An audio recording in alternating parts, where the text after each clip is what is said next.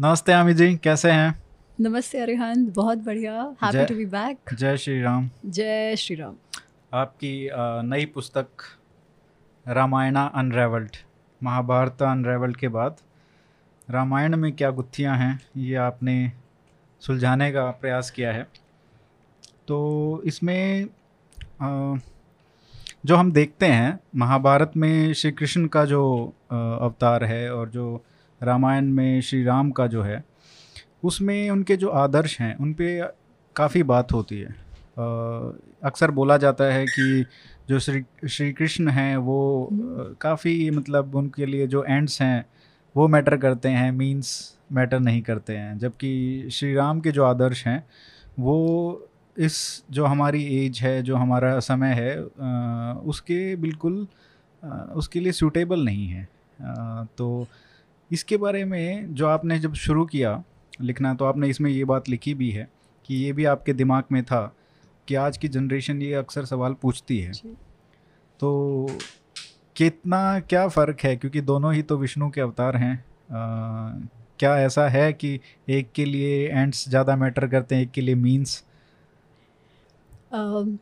सबसे पहली बात तो अरिहंत मैं सुलझाने वाली कौन हूँ जो है हमारे ऋषि मुनि हमारे लिए देकर गए। मेरा तो बहुत ही एक छोटा सा सिंपल सा उद्देश्य है कि इतिहास जैसा है वो लोगों तक पहुँचे। और ऑफकोर्स उसमें भी हमारे पास इतिहास तो है ही। हम्म। वो इस तरीके से पहुँचे जो आज का जो जनरेशन है जिसका जिसे शायद हज़ार दो हज़ार पढ़ने की पुस्तक पढ़ने का अवसर ना मिले संस्कृत पढ़ने का अवसर ना मिले वो भी इतिहास को उस रूप में समझ पाए जिसमें ऋषि हमें समझाना चाहते थे। वो बस छोटा सा मेरा उद्देश्य है, जो महाभारत के लिए भी था और जो रामायण के लिए भी था।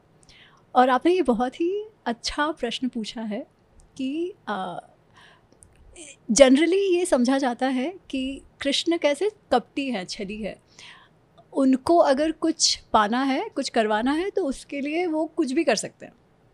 ऑफ़ कोर्स और फिर लोग कहते हैं कि वो उसे जस्टिफाई कर देते हैं। साम दाम दंड साम दाम दंड भेद से जस्टिफाई कर दो कि भाई क्योंकि ये धर्म के लिए है तो कुछ भी चलता है ओनली द एंड मैटर्स और राम को कहा जाता है कि मर्यादा पुरुषोत्तम कुछ भी हो जाए जो सही है जो जो सही हम समझते हैं वो उसी मार्ग से जाएँगे और उससे कभी जाएँगे उससे कभी अलग रास्ते पर नहीं जाएँगे क्योंकि वो राम जी है मर्यादा पुरुषोत्तम है।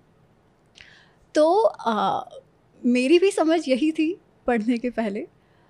परंतु जब महाभारत पढ़ा और उस पर तो हमारी पहले भी चर्चा हुई है और फिर जब रामायण पढ़ा थोड़ा थोड़ा समझने का प्रयत्न करा तो दोनों ही में राम श्री राम जी को धर्मविद कहा जाता है रामायण में। कृष्ण को धर्मविद कहा जाता है। देश कालविद जो धर्म को समझते हैं, जो देश और काल को समझते हैं, राम को भी वो कहा जाता है। कृष्ण को भी कहा जाता है देश कालविद जो देश और काल को समझते हैं। तो उसका अर्थ दोनों को धर्म की समझ तो उतनी ही थी इसीलिए हमारे वो आराध्य भी है है ना? हम धर्म क्योंकि वो उनको जानकारी थी। हम्म। अब धर्म के बहुत सूक्ष्म रूप होते हैं। धर्म की स्थापना के लिए कई बार जो प्रत्यक्ष सही प्रत्यक्ष गलत के आगे जाना पड़ता है। तो क्या वो समझ राम जी में नहीं थी? नहीं, ऐसा नहीं था। उनके जीवन के कुछ प्रसंग है जिस पे हम आगे चर्चा भी करेंगे। उससे ये बहुत ही क्लियर है कि उनको धर्म की बहुत अच्छे से समझ थी, वैसी ही समझ थी जैसे श्री कृष्ण को भी थी। और अगर हम कृष्ण की बात करें तो वो कोई छली कपटी नहीं थे। ऐसा नहीं था कि उनका पहला रिएक्शन था कि भाई रूल्स तोड़ दो। नहीं। जब युद्ध की बात आती है, अधिकतर लोग कहते हैं कि युद्ध के समय उन्होंने कोई रूल्स फॉलो नहीं करे उसमें भी आप देखिए ऐसा नहीं था कि जैसे ही वनवास खत्म हुआ कि कृष्ण कह रहे हैं चलो अब युद्ध कर डालो नहीं हम्म। ऐसा नहीं है जो प्रयास हो सका नेगोशिएशन करने का संधि करने का वो सारा प्रयास किया गया उतने हद तक कि कृष्ण ने जाके कृष्ण स्वयं दूत बनकर हम्म। जाते हैं हस्तिनापुर और जब दुर्योधन तो समझने वाला था नहीं कर्ण समझने वाला था नहीं उस समय भी जब वो दूध बनकर जा रहे हैं तब दुर्योधन का दिमाग चल रहा है ऐसा कि दुष्ट तरीके से कि वो कह रहा है कि इन्हीं को पकड़ लो। तब भी कृष्ण धृतराष्ट्र को याद कराते हैं कि भाई तुम एक काम करो तुम्हारे इस पुत्र को कैद कर लो और हम्म। तुम्हारे कुटुंब को बचा लो। वो जो मैसेज लेके गए होते हैं वो तो ये है ना कि केवल पाँच गाँव मुझे दे दो और कुछ नहीं चाहिए। हस इंद्रप्रस्थ भी आप रख लो कुटुंब को बचा लो। जहाँ तक हो सके संधि हुई हम्म, जिसमें कृष्ण का भी उतना ही सहभाग था। हम्म, बट जब इतने हद तक बात पहुँच जाती है कि सामने वाला समझने को ही ना तैयार हो तब आप अन्याय कब तक सहन करोगे? क्योंकि उससे तो फिर अराजकता वो मात्स्य न्याय वाली बात होगी है ना जो बुली है जो सबसे ज़्यादा आवाज़ करेगा जो सबसे ज़्यादा धमकाएगा जो समझेगा ही नहीं जो तामसिक बुद्धि का है वही अपने हर काम करवाते रहेगा। और ऐसे तो समाज का विनाश होना निश्चित ही है। तो उस लेवल पर जब पहुँचा तब उन्होंने कहा नहीं अब नहीं। अब युद्ध होगा। अच्छा जब युद्ध भी हुआ तो ऐसा नहीं है कि तुरंत पहले दिन से उन्होंने कह दिया इन लोगों को कि चलो आप रूल्स तोड़ने लगो। नहीं ऐसा नहीं था। रूल्स कब से टूटना शुरू हुआ? जब पहली बात वो हम कहते हैं कि भीष्म को गिराया था बट ठीक है चलो उस समय भी भीष्म ने स्वयं कहा था कि ये मेरे मेरे अस्त्र ना उठाने का उपाय है हम्म, है ना एक तो वो बात। उसके बाद जब अभिमन्यु वध हुआ तब छः योद्धा एक साथ मिलकर एक निहत्थे बच्चे को मारते हैं जिसमें द्रोणाचार्य भी थे। तो रूल्स तो टूटना शुरू हो चुका था और हम्म। कौन से रूल्स की हम बात कर रहे हैं? ये युद्ध का होना itself was against rules क्योंकि वो लोग ने तो अपने सारे जो ये ये था कि तेरह वर्ष का जो वनवास है वो उन्होंने पूर्ण करा था है ना? तो उसके बाद जब बात आती है तब ही सेज कि जो धर्म में स्वयं नहीं मानते वो क्यों धर्म की अपेक्षा कर रहे हैं? हम्म, तो ऐसा नहीं है कि चलो कुछ भी हो गया रूल्स रेगुलेशन तोड़ दो अपनी बात मनवा लो। कृष्ण ने भी ऐसा कृष्ण ने ऐसा नहीं किया। और अगर हम राम जी की बात देखें तो वो कोई एक्चुअली उनकी बात में कैसा होता है ना एक तो ये जब मैंने पुस्तक लिखना शुरू किया इनफैक्ट जब अ, हमारा एक रीडिंग ग्रुप है जिसमें हम अ, एक एक शास्त्र लेके पढ़ते हैं समझते हैं मंथन करते हैं तो जब रामायण की भी बात चल रही थी तो सबको ऐसा था कि अच्छा हम ना राम से रिलेट नहीं कर पाते श्री राम से रिलेट नहीं कर पाते वो बहुत ज़्यादा स्टबर्न लगते हैं हमें क्योंकि मर्यादा पुरुषोत्तम वाला इमेज जो है stickler for rules stickler for rules principles और जैसे कृष्ण में इमोशंस हैं है ना भाव है। हम्म, कृष्ण हमको हमारे बच्चे भाई पति प्रेमी जैसे लगते हैं। ऐसा कुछ रिलेटेबल श्री राम में है नहीं ठीक है? उनको कोई फ़र्क नहीं पड़ता इमोशंस वगैरह। तो अच्छा मैं ये नहीं कह रही हूँ ऐसा है बट कई लोगों को ऐसी मान्यताएँ हैं कि हम इसलिए रामायण से नहीं रिलेट कर पाते। ये एक कैटेगरी है। दूसरा कैटेगरी ऐसा है जो एकदम ही भक्ति भाव से श्री राम को देखते हैं। कोई सही है, कोई गलत है, ये मैं नहीं कह रही। अपने अपने भाव से, क्योंकि आज भी देखा जाए तो श्री राम के नाम से आज भी हिंदू एकत्रित हो जाएँगे, है ना? उतना, उतनी शक्ति है उस नाम में। जब उस नाम में इतनी शक्ति है तो क्या ऐसा व्यक्ति, जिसमें या तो कोई भाव ना हो, या धर्म की ऐसी समझ कि जो एकदम वो जिद की ओर चले जाए ऐसा तो नहीं हो सकता ना? तो यही समझने के लिए हमने रामायण पढ़ना शुरू किया। और हम जैसे जैसे जैसे पढ़ते गए, हमारी ये जो धारणा थी, वो नष्ट होती गई। और इसके लिए मैं एक प्रसंग रामायण का बताना चाहती हूँ। सबसे पहला जो विश्वामित्र से राम जी को जो राजधर्म का उपदेश मिलता है, ठीक है, हम मर्यादा की बात करते हैं, स्टिकलर फॉर रूल्स की बात करते हैं उनका सबसे पहला जो राजधर्म का उपदेश है वो ये था अ, जब वो अराउंड सोलह साल से कम ही थे तब विश्वामित्र आते हैं उनको विश्वामित्र जाते हैं दशरथ के पास और वो कहते हैं कि तुम राम और राम को मेरे साथ भेजो क्योंकि मैं मैं यज्ञ कर रहा हूँ सिद्धाश्रम में हम्म, और मारीच और सुबाहु नामक दो राक्षस हैं जो मेरे यज्ञ में मांस वगैरह डालते हैं और उसको मेरे संकल्प को तोड़ देते हैं मेरा यज्ञ होने नहीं देते। तो मुझे उनसे बचा उससे मेरी रक्षा कर सके इसलिए तुम राम को भेजो। ऑफकोर्स धृतराज पहले आपको महाभारत वाले रामायण में वो मोड से आप निकल नहीं पा रहे हो। अभी और जो रामायण की बात होगी तब ज़्यादा कैरेक्टर्स के नाम आ जाएँगे। सो so, दशरथ दशरथ पहले कहते हैं कि नहीं आ, आ, मैं तो नहीं भेज सकता। फिर उनको जब पता चलता है कि सुबाहू और मारीच जो हैं वो तो रावण के लोग हैं। तब तो वो इतने डर जाते हैं वो कहते हैं कि अरे नहीं नहीं तो तो मैं अपनी सेना लेके साथ सेना लेकर आऊँगा पर मैं भी केवल एक से ही लड़ पाऊँगा और आप कह रहे हो मेरे छोटे से बच्चे को लेकर जाओ। हम्म, खैर फिर वशिष्ठ समझाते हैं ये वो और राम लक्ष्मण जाते हैं विश्वामित्र के साथ। तो वो जाते हैं तीन चार दिन लगते हैं उनको सिद्धाश्रम पहुँचते पहुँचते चल के जा रहे होते हैं और वो एक बार गंगा के उस पार वो ताटक ताटका वन वहाँ पर पहुँचते हैं। तो बहुत ही गहन वन है। हम्म, और राम जी पूछते हैं कि अच्छा ये ऐसा क्यों है? इतना गहन वन, इतना डेंस फॉरेस्ट ये क्या है? यहाँ पर तो कोई कोई ऐसे जीवित हो, ऐसा भी नहीं लग रहा है कि कुछ सिर्फ़ केवल ऐसे यू नो बहुत ही भयावह प्राणी यहाँ पर है, वैसी आवाज़ें आ रही है तो ये क्या है? तब विश्वामित्र उनको ताटका की कहानी बताते हैं कि ये जो, अभी जो तुम वन देख रहे हो, वो एक ज़माने में दो नगर हुआ करते थे। बहुत हम्म। ही समृद्ध नगर हुआ करते थे। बहुत अच्छे लोग यहाँ रहा करते थे और उसकी हम्म। कुछ कुछ कहानियाँ हैं। परंतु ताटका नामक एक राक्षसी है। हम्म, उसने इसका इसको इसका विनाश कर दिया और अब यहाँ पर कुछ है ही नहीं। तो तबाह हो गए। वो जो नगर हैं वो तबाह हो गए और अब यहाँ से कोई आता भी है तो ताड़का उनको मार देती है। सबको उसने नष्ट कर दिया है। इस ताड़का का निष्कर्ष निकालना पड़ेगा। इसको यहाँ से हमको इसका हनन करना ही पड़ेगा और राम तुमको उसका हनन करना है क्योंकि उसने सबको बहुत परेशान किया तो जब राम सुनते हैं तो सबसे पहले उनको लगता है, अरे, मुझे ये स्त्रीवध कह, करने को कह रहे हैं। क्योंकि शास्त्रों के हिसाब से स्त्री का हनन तो नहीं हो सकता, गाय का, स्त्री का, ब्राह्मण का, इनका हनन तो प्रोहिबिटेड है है ना? वो तो आप नहीं कर सकते। तो अब क्या करो? स्त्रीवध करने को विश्वामित्र ही कह रहे हैं। तब विश्वामित्र उनको, जो उनका पहला राजधर्म है, वो सिखाते हैं। वो कहते हैं कि तुम्हें स्त्री का हनन करने से घृणा नहीं करनी चाहिए। न स्त्री वधे स्त्री वधे कृते घृणा कार्य, तुमको घृणा नहीं करनी चाहिए। क्यों?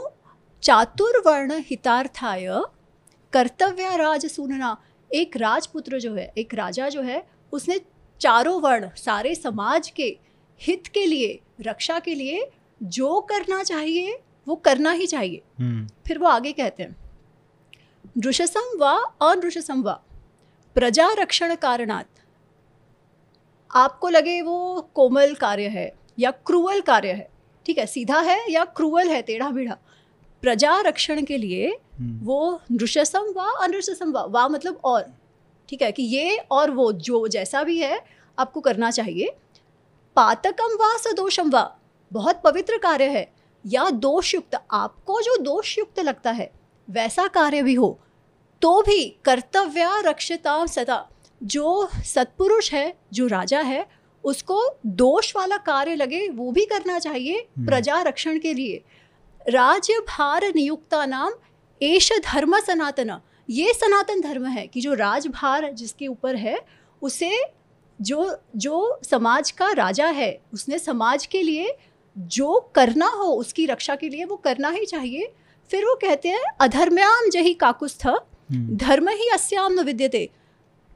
अधर्म्याम ये जो स्त्री है ना इसमें धर्म का नामो निशान नहीं है। हम्म, इस अधर्मी को तुम जीतो हम्म, क्योंकि इसमें बिल्कुल धर्म का नामो निशान नहीं है। सबसे पहला काम वो है और तुम्हें लगता है कि स्त्रीवध करने में पाप भी है तो भी तुम्हें कुछ करना ही चाहिए क्योंकि समाज के हित के लिए। प्रजा के रक्षण के लिए राजा को जो करना है करना चाहिए। ये उनका सबसे पहला राजधर्म है। तो हम जो स्टिकलर फॉर रूल्स इस सब की बात करते हैं वो तो यहीं पर नष्ट हो जाता है। और ये बात हम्म, राम कभी भी नहीं भूले भूले कि सही गलत धर्म अधर्म ये सब जो है ये इवेंचुअली हम्म, एक रेफरेंस पॉइंट से है। और वो रेफरेंस पॉइंट है राजा के लिए प्रजा राज्य की रक्षा। उससे बढ़कर कुछ नहीं है। और ये जो समझ है ना अरिहन ये हमारे प्रत्येक शास्त्र में आती है। ये हम अगर शांति पर्व देखें भीष्म जो युधिष्ठिर को सलाह देते हैं वो भी यही बात कहते हैं। अर्थशास्त्र में चाणक्य जो है वो बता रहे हैं कि एक राजा राज ऋषि को कैसे होना चाहिए और वो भी यही कहते हैं कि प्रजा सुखे सुखम राज्ञ राजा का सुख केवल प्रजा के सुख में है। हम्म, प्रजा हिते हितम च। प्रजा के हित में ही उसका हित है। हम्म, उसके लिए जो भी करना हो वो उसे करना है। ये राम श्री राम जी का भी पहला पहली सीख है और रामायण की भी ये सबसे पहली सीख है जो हमें मिलती है।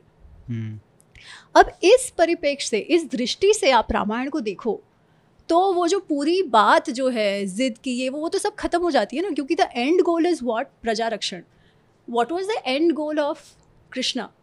प्रजा रक्षण धर्म स्थापना। तो कहाँ अलग हुआ ये? इसीलिए तो दोनों धर्मवृत है इसीलिए तो दोनों देश कालवित है। ये तो- बस मेरे ख्याल से जो फ़र्क है आ, वो देश काल का ही है। क्यों? जब श्री राम थे उस समय देश और काल जो है वो अलग था और जब श्री कृष्ण आए तो वो अलग था। तो उसके ही उनके समय में जो धर्म था वो उस समय जो धर्म था वो अलग है। तो उसको भी समझने इतना अलग नहीं है है हम्म। ना? वही देश काल रीत अलग हो सकती है। हम्म, आपकी परंपराएँ अलग हो सकती है। पर जो जो धर्म का डेफिनेशन है जिसकी पिछली बार भी हमने बात करी थी कि धार्यते इति धर्म धर्म। धारणात धर्मिति आहु यह स्यात धारणा संयुक्तम वो दैट सस्टेनेबिलिटी प्रिंसिपल जो सस्टेन करता है यह स्यात प्रभव संयुक्तम जो समाज की समृद्धि प्रगति के लिए काम आता है वही धर्म है। तो वो धर्म तो the principle is the same है ना? हम्म। उसका थोड़ा बहुत रूप बदलता थोड़ा बहुत है जैसे बदलेगा उसको ऐसे देखना नहीं चाहिए कि ये. मतलब ऐसा है वो ऐसा है। करेक्ट वो एक ही धर्म की स्थापना के लिए ही दोनों करेंगे और करेंगे भी क्यों नहीं? क्योंकि दोनों ही विष्णु के अवतार भी हैं। इसलिए ज़्यादा कॉन्स्टिट्यूशन पे दोनों की ही धर्म स्थापना के लिए उन्होंने मनुष्य रूप धारण किया है ना? हाँ बिल्कुल। और इस- इसलिए मैं कह रहा था कि कॉन्स्टिट्यूशन पे ज़्यादा प्रजा की ध्यान दो कॉन्स्टिट्यूशन पे कम बाबा ध्यान रखो। जोक है जोक है। कंटेम्प्ट कंटेम्प्ट में हाँ सीरियस सीरियसली ना आ, तो इसमें जैसे बाल कांड के से हम शुरू करेंगे आ, क्योंकि वहीं से लिटरली शुरू भी होती है रामायण। वाल्मीकि की रामायण है ये जो बुक आपने लिखी है ये वाल्मीकि रामायण के ऊपर ही बेस्ड है। जी। आ, ये चुनने का आपने क्यों सोचा? वाल्मीकि रामायण ही क्यों? क्योंकि रामचरितमानस जो है वो आज के भारतीय समाज में उसकी छाप ज़्यादा है।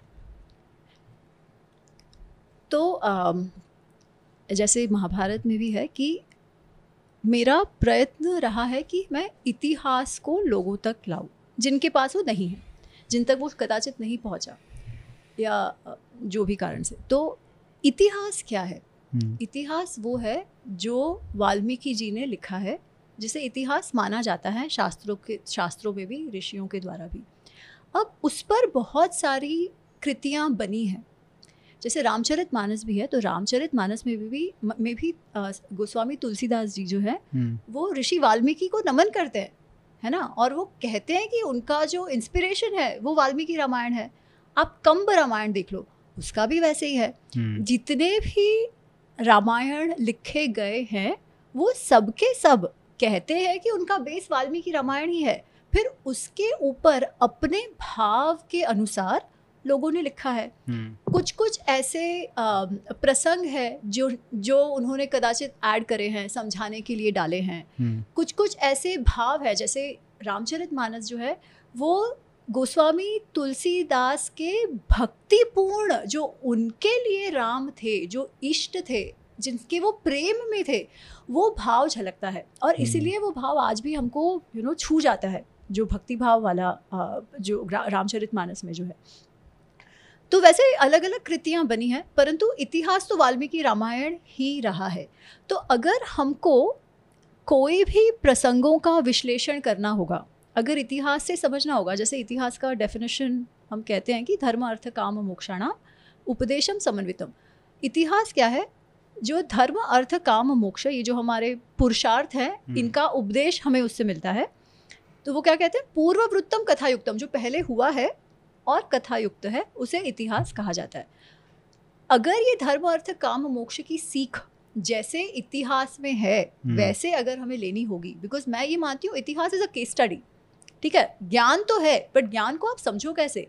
लोगों के जीवन से हमारे पूर्वजों के जीवन से हम्म, वो इतिहास है और उसको वैसा समझना अत्यंत आवश्यक है पहली बात। दूसरी बात अरिहंत आजकल क्या हो गया ना कि इतिहास को अपने हिसाब से जो लोग इतिहास समझते हैं उसको एक प्रोपोगेंडा टूल बना दिया गया है। और एक नरेटिव ड्राइव होता है कि आज जो भी हमारे समाज में बुराई है वो सब हमारे शास्त्रों के कारण है हमारे पूर्वजों के कारण है और हम लोग हमेशा से ही विकृत लोग थे। हिंदू धर्म को इसलिए बंद करके रख दो। किसी को कुछ करना नहीं है स्पिरिचुअल बट बट रिलीजियस ऐसी सारी बात करेंगे जो अच्छे हैं। बाकी तो कहते हैं कि भाई वो आ, क्या वो एक था ना वो यूएस में चल रहा था कि हिंदुत्व को अन क्या करना चाह रहे थे? हम्म, डिसमेंटलिंग हिंदुत्व ऐसी सब बात होगी। ऐसे धर्म के लिए जिसने जो शायद सबसे ज़्यादा सहिष्णु रहा है। तो ऐसा प्रोपोगंडा अगर ऐसे प्रोपोगंडा से हमें जागृत रहना है और अपने आप को समझना है तो भी इतिहास को इन इट्स ओरिजिनल फॉर्म समझना पड़ेगा कि तब क्या सच्ची ऐसा था जो हमें बताया जाता है? हम्म, क्योंकि आजकल देखिए ऑडिट रश के जैसे लोग थोड़ा बहुत संस्कृत पढ़ लेंगे और उनको लगता है कि उन्होंने अधिकार जमा लिया हमारे इतिहास को हमें बताने के लिए। और आप उनको point by point data based आप उनको जवाब भी नहीं दे सकते क्योंकि हमें कुछ मालूम ही नहीं है। हम्म, हमने स्वयं पढ़ा नहीं है। तो ये दूसरा कारण है जिसके कारण मैं इतिहास को द ओरिजिनल फॉर्म ऑफ़ इतिहास समझना चाह रही थी और इसलिए वाल्मीकि रामायण पे फोकस रहा है। जो पुस्तक मैंने रेफरेंस यूज़ करा है वो गीता प्रेस की वाल्मीकि रामायण है। जैसे महाभारत के लिए गीता प्रेस करा था उसी तरीके से। बाल कांड में जैसे आपने बात की थी अभी अहिल्या का जो एक प्रकरण आता है जो हमने टीवी में देखी थी हाँ। उस महाभा उस रामायण में अ, ये है कि वो एक पत्थर अहल्या को पत्थर के तरीके से दिखाया गया है और फिर वो राम उस पर पैर लगाते हैं और वो फिर जीवंत हो जाती है। ये असल में जो वाल्मीकि रामायण है इसमें क्या एपिसोड है? वाल्मीकि रामायण में ये प्रसंग एकदम अलग है। हम्म, क्योंकि उससे भी कहानियाँ बनती हैं कि पत्थर लगाने से आदमी ने जब पत्थर लगाया तो उसको पूरा ये लोग फेमिनिज्म की दृष्टि से देखते हैं कि एक स्त्री को एक तो ये कि उसे श्राप दे दिया। श्राप दे दिया अ, उनको पता भी नहीं था उनको एक तो सबसे पहले चीट करा फिर श्राप दे दिया और ये सब क्यों? क्योंकि पुरुष जो है वो अपनी पुरुष प्रधान देश पुरुष और प्रधान समाज हाँ। और कल्चर है। कि बेचारी अहल्या उनका तो कुछ ये नहीं था फिर भी इंद्र ने पहले उनको परेशान करा फिर गौतम ने उनको श्राप दे दिया और इंद्र को तो कुछ हुआ ही नहीं। हम्म, ऐसे कहा जाता है। अहिल्या को हुआ क्योंकि वो स्त्री थी। फिर कहा जाता है कि और फिर उस पर पाव लगा दिया गया है ना? तो ये सारी बात होती है। अच्छा अब ये जो कहानी है ना पत्थर होने वाली वो कहीं कहीं वो आई थिंक पद्म पुराण या कहीं कहीं से आती है। हम्म, परंतु रामायण में जो कथा है वो एकदम अलग है। हम्म, रामायण की कथा में ऐसा आता है कि अहल्या जो है वो बहुत ही सुंदर स्त्री है गौतम ऋषि के साथ गौतम ऋषि की पत्नी है। एक बार गौतम ऋषि बाहर जाते हैं तो इंद्र जो है वो थोड़ा सा उनको ये है कि अच्छा गौतम ऋषि ने बहुत ही तपस्या करी है तो कहीं मेरे यू नो एक तो वो अहिल्या से अट्रैक्ट होते हैं और दूसरा उनको ये भी है कि अच्छा गौतम ऋषि कहीं मेरा स्थान पान पाने ले बट वो एक अलग बात है। तो वो आते हैं अ, उनके आश्रम में। हम्म, और अहल्या को बोलते हैं संगम संगम त्वया सह इच्छा में तुम्हारे साथ मैं संगम चाहता हूँ। अच्छा अब अहल्या जो है इंद्र जो है वो गौतम गौतम कि रिवेश में आते हैं। में आते हैं हाँ। ऋषि वेश में आते हैं। परंतु अहल्या जानती है ये कौन है? विज्ञाय सहस्त्राक्ष ऐसा है। वो जानती है कि ये इंद्र है जो आए हैं और वो वो उसमें देखिए क्योंकि इंद्र आए हैं ठीक है अब इंद्र आपको चाह रहे हैं। इसके कुतूहल में तो उसमें लिखा जिस तरीके से लिखा है मति चकार दुर्मेधे। हम्म, इन इंद्रदेव कुतूहलात इंद्रदेव ऐसे कुछ है कि उनके कुतूहल से इंद्र के कुतूहल से कि देवराज आए हैं ये कुतूहल से वो भी मान जाती है। ठीक है? मान जाती है उनका संगम होता है फिर वो एंड में कहती है कि कृतार्थम कृतार्थम अस्मि मैं बहुत कृतार्थ हूँ अब आप जल्दी जाओ। गच्छेत शीघ्रम गच्छेत मतलब उनको मालूम है कि वो कौन है। और वो कहती है कि हे देवराज आप अपना और मेरी रक्षा करिए गौतम से। हम्म, तो पहली बात तो जो भी कुछ हुआ इट वॉज़ विथ कंसेंट अगर आज केस में देखा जाए शी अग्रीड टू इट ठीक है? Not being judgmental but she knew what she was getting into अच्छा जब गौतम आते हैं तो गौतम को जब पता चलता है उन्हों वो- वो उनको पकड़ लेते हैं। वो कहता है ना they caught him they caught them red handed तो गौतम को पता चल जाता है क्या क्या हुआ। सबसे पहले वो इंद्र को श्राप देते हैं। तो लोगों को ये लगता है कि इंद्र तो छूट गया ऐसा नहीं था। वो उसको नपुसंक बना देते हैं। हम्म, ठीक है वो कहते हैं कि तुम ऐसे किसी के साथ नहीं कर पाओगे। तो वो वो जो टेस्टिकल्स होते हैं ना वो गिर जाते हैं ऐसे दिखाया है कि his his balls literally fell off फिर अच्छा उनको जाके कुछ करना पड़ा और वो जो बकरी के ये होते हैं उनके लगाए वगैरह। That's a different thing but basically punishment जो है जो दंड है हम्म, जो श्राप है गौतम इंद्र को भी देते हैं। अहल्या को वो कहते हैं कि तुमने ये जो करा है बिल्कुल सही नहीं है। हम्म, तुम यहीं रहकर तपस्या करो निराहार वायु पीकर। तुम यहाँ रह के तपस्या करो तुमको कोई देखेगा अभी नहीं कुछ नहीं। कभी तो आगे चल के तुम्हारी तपस्या अगर सफल होने का जब जब समय आएगा तब राम यहाँ आएँगे। हम्म, और तब तुम्हारी सफल जो तपस्या है वो सफल होगी। तो वो कुछ उसको पत्थर बनाते हैं ऐसा कुछ नहीं है। एक्चुअली जो बड़ा श्राप है वो इंद्र को ही दिया है उन्होंने तभी भी ठीक है नपुसंक हो जाने का। फिर जब राम जब विश्वामित्र जी के साथ राम और लक्ष्मण जो बच्चे हैं वो मिथिला जा रहे होते हैं तब वो लोग देखते हैं ये आश्रम और हम्म। राम पूछते हैं ये किसका आश्रम है? तब विश्वामित्र उनको कहते हैं कि ये अहल्या का आश्रम है और वो उनको सारी कहानी बता बताते हैं। बट विश्वामित्र जो है जो शब्द उन्होंने अहल्या के लिए यूज़ किया है वो कहते हैं महातेजा हम्म, जिसका तेज बड़ा महान है। यशस्विनी वो द्युति प्रभा जैसे अग्निशिखा जैसा मतलब जो इवन डिस्क्रिप्शन है वो अग्निशिखा जैसा जो तप्त क्योंकि इतनी तपस्या करी है तो अपनी तपस्या के कांति में है हम्म, वो स्त्री। वो कहते हैं कि वो यहाँ पर है उनके साथ ऐसा ऐसा हुआ। हम्म, तब से वो तपस्या कर रही हैं इतनी महातपस्विनी है वो। राम लक्ष्मण तुम जाकर उनके पैर छुओ। पत्थर पे पैर रखो नहीं ये यशस्विनी तपस्विनी है।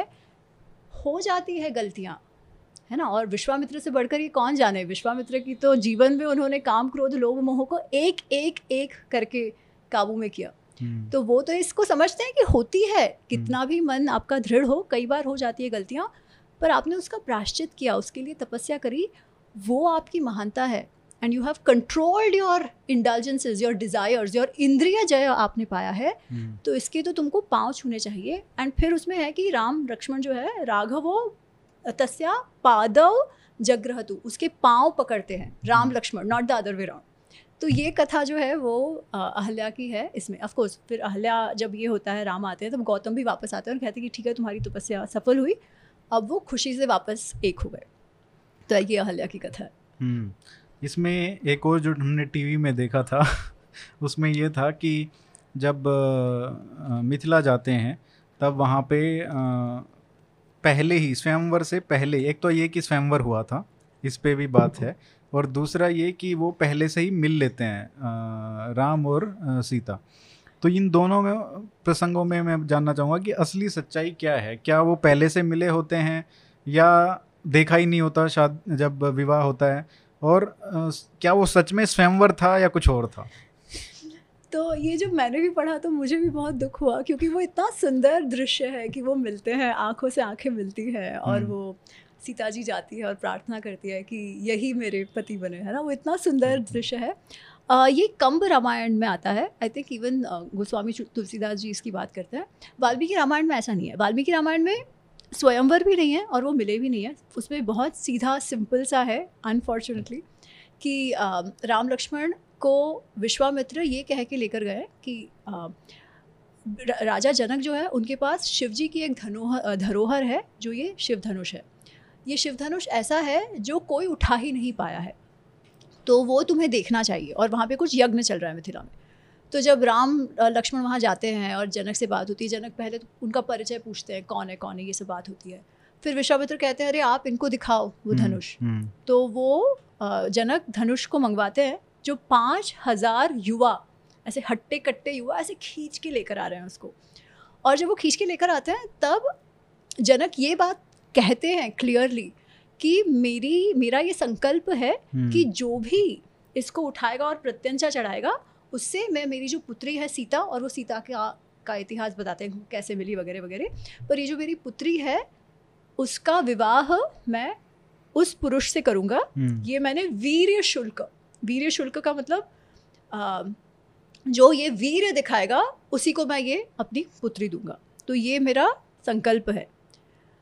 ये जानकर ऑफ़ कोर्स ये सोच कर नहीं राम इतना कुछ सोच नहीं रहे हैं उस समय। उन्होंने तो जैसे एक क्षत्रिय देखेगा धनुष तो उसको उठाने का यू नो प्रयोजन करेगा। उस हिसाब से उन्होंने उठा लिया।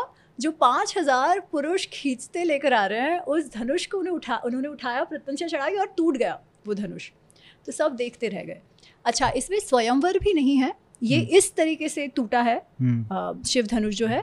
परंतु जनक जो है वो उनको बताते हैं कि जब से सीता विवाह योग्य हुई है तब से कई राजकुमार आए हैं जिन्होंने उसके उससे शादी करने का विवाह करने का मन बनाया था पर वो कोई भी ये उठा नहीं पाए। उसके कारण कितनों के साथ तो मेरी लड़ाई भी हो गई है। हम्म, परंतु कोई कर नहीं पाया। पर ऐसे स्वयंवर वाली बात नहीं थी क्योंकि उन्होंने उठाया और कर दिया तो उन्होंने कहा अच्छा अब तुमसे मैं मेरी बच्ची की शादी करवाऊँगा। जाकर दशरथ वगैरह को बुला लाओ and that's how it happens तो ये जो एक और बात आती है कि जो कहीं पे भी शायद लिखी नहीं है कि रावण भी वहाँ पे आए थे और रावण उसमें नहीं आए थे। नहीं, रावण नहीं, पहले स्वयंवर ही नहीं हुआ तो कोई आया ही नहीं मतलब बाहर से हाँ। ऐसा। अयोध्या कांड पे अगर पर एक बात मैं बताऊँगी कि इसके बाद कि ये जो राम सीता का जो प्रेम है ना वो विवाह के बाद होता है और वो इतना सुंदर है जिसका डिस्क्रिप्शन देते हैं ऋषि वाल्मीकि।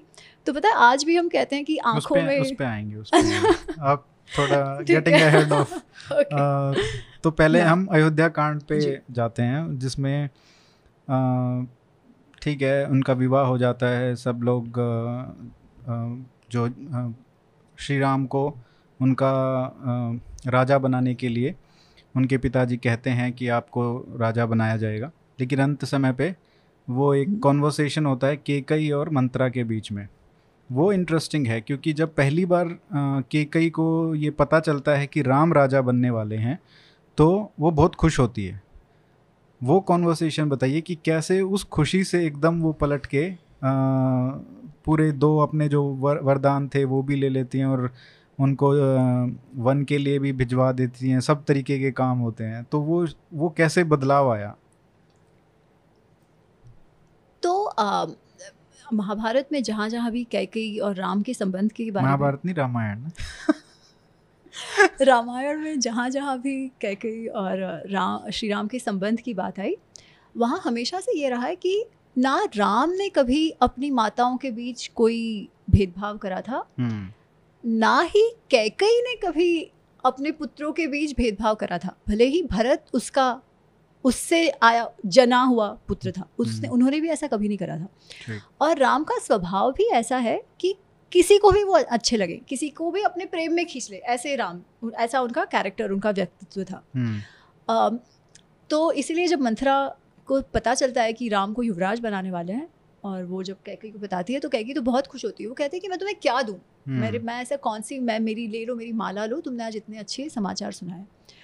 और मंथरा कहती है कैसी गधी हो तुम कैसी बेवकूफ़ हो। हम्म, तुम ये नहीं समझ रही कि इससे तुम्हारा यू नो डाउनफॉल शुरू हो गया है। हम्म, क्योंकि भले ही दशरथ जो है वो तुमको इतना मानते हैं और तुमको इतना यू नो हमेशा तुम्हारे साथ होते हैं और सबको लगता है कि तुम ही उनकी फेवरेट रानी हो। हम्म, परंतु जब एक्चुअल बात आई कुछ करने की तब तो उन्होंने कौशल्या का ही साथ दिया। तो मंथरा क्या करती है ना? मंथरा कैकई को वो जो सपत्नी जो को वाइव्स हैं जो सौतन विच वी यूज़ राइट उस भा, उस भाव को दिखाया कि देखो भले तुमको इतना ऊपर मानते अच्छा हम्म। उसमें हुआ क्या? क्योंकि कैकई छोटी थी हाँ, सुंदर थी उसे इतना उसे अ, जो दशरथ थे वो उसके प्रेम में थे हम्म, उसके काम में थे हम्म, ठीक है? तो दशरथ ने हमेशा कैकई को बहुत ज़्यादा भाव दिया जिसके कारण अब राजा भाव देंगे तो सब लोग आपको ज़्यादा भाव देंगे तो है ना? ये तो हम्म। बात है। तो ये बात कैकई के दिमाग में भी थी। इसलिए कई बार ऐसे प्रसंग आए होंगे कि उसने अवमानना कर दी बाकी रानियों की।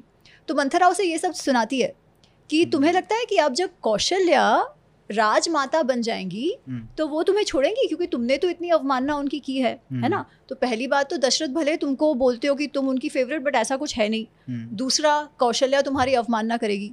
तीसरा तुम ये देखो राम तो हमेशा यहाँ रहे हैं लोग उनको पसंद करते हैं। भरत जो है वो तो अधिकतर कैकय में रहे हैं आपके पिताजी के घर रहे हैं तो हम्म। एक तो उनको कोई जानता नहीं है।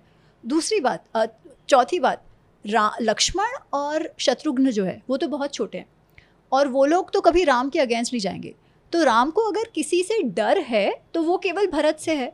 तो हो सकता है राम उनको अपना शत्रु माने या अपना कंपेटिटर माने और वो भरत का भरत को निष्कासित कर दे या मार दे या जो भी कुछ। तो तुम ये सब देखो और सबसे बड़ा इसमें भरत की बात से भी अधिक वो जो ये बात थी ना कि कौशल्या के साथ तुमने अवमानना की थी अब कौशल्या भी करेगी ये बात सबसे ज़्यादा उसके दिमाग में बैठ जाती है कि हाँ सही है मैंने तो ये किया था अब वो भी यही करेंगी मेरे साथ। हम्म, तो अब मेरी भा, मेरा भाव कम हो जाएगा जो हम्म। आज है हम्म, है ना? तो ये सारी बातें building on building on building on उसके दिमाग में ऐसी चढ़ जाती है कि जब दशरथ आते भी हैं तो वो ये कहती भी है कि भले तुम मुझे कहते हो पर मैं जानती हूँ तुम कौशल्या कौश कौशल्याया सह रंतुम इच्छामी तुम उसके साथ मज़ा करने चाहते हो। हम्म, इसलिए तुम ये कर रहे हो। मैं हम्म। ये होने ही नहीं दूँगी। मेरे यू नो मेरे कब्र पर तुम ये कर पाओगे वगैरह वगैरह वो पूरे डायलॉग्स हैं। हम्म। तो इस तरीके से उसकी बुद्धि भ्रष्ट हो जाती है। इसको राम जी अलग प्रकार से देखते हैं बट कदाचित वो हम आगे बात करेंगे। उसी में आ रहा हूँ मैं कि हाँ। जब उनको पता चलता है दशरथ जब बताते हैं उनको कि वो कितने सहज भाव से उसको मान लेते हैं कि मेरे को वनवास मिला है तो मैं जाना ही, आज ही निकलना है। इस तरीके की बात आती है और जब लोग दूसरे, चाहे लक्ष्मण हों, वो उनको क्रोधित होके वो कहते हैं कि आपने तो कुछ गलत ही नहीं किया, ये अधर्म है। वहाँ पे एक इंटरेस्टिंग बात है कि धर्म अधर्म की बात वहाँ पे एक डिस्कशन चलता है। तो वहाँ पे जो श्री राम हैं, वो उनको समझाते हैं कि मतलब जो समझाते हैं वो तो आप समझाइए क्योंकि काफ़ी अच्छा उन्होंने बताया है कि सिर्फ़ मतलब धर्म क्या है अधर्म क्या है उसमें भी हमको पता चलता है कि वो इतना इतना आसान नहीं है वो जो हम समझते हैं कि आपने कुछ गलत नहीं किया तो हम क्यों उसको सहें। अम, तो जब हम रामायण का अध्ययन कर रहे थे तो जब ये प्रसंग आता है तो मैं कह सकती हूँ कि हम सब ग्रुप में बहुत चक्का रह गए थे क्योंकि अभी तक हम क्या समझते हैं कि दशरथ कैकई ने निश्चय किया कि रामस्य अरणम अरण्यम गमनम भरतस्य अभिषेचनम राम का वनवास और हम्म। भरत का अभिषेक। और राम जी क्योंकि माता पिता ने कहा है तो मान गए क्योंकि पितृभक्ति।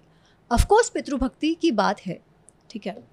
परंतु ये प्रसंग बहुत ही गूढ़ और बहुत ही क्या कहते हैं कि जीवन में समझने जैसा हम्म, प्रसंग है। तो मैं थोड़ा सा समय लेके मैं हर एक में समय हाँ, ले हाँ, रही हूँ बट और समय लेके इस बारे में बात करूँगी।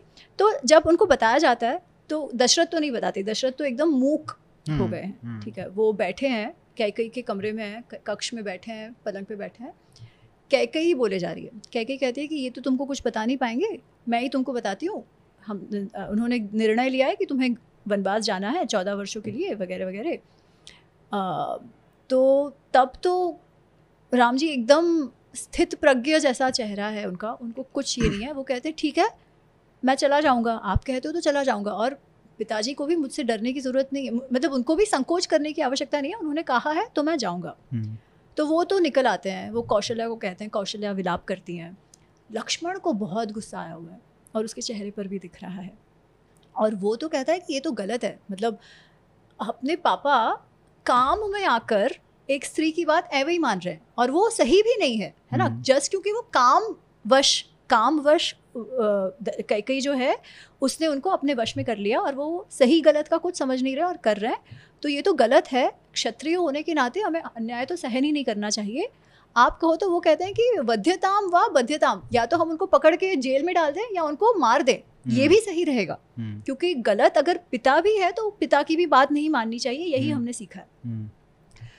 तो तब राम जी उनको बताते हैं कि देखो ये बात को तुम समझो। पहली बात तो पिता है राजा है। वो जब राज्य दे रहे थे तब मैं लेने को तैयार था है ना? जब नहीं दे रहे तो मैं नहीं मान रहा। ऑफकोर्स उन्होंने सबका कंसेंसस लोगों को भी चाहते थे वो एक बात है।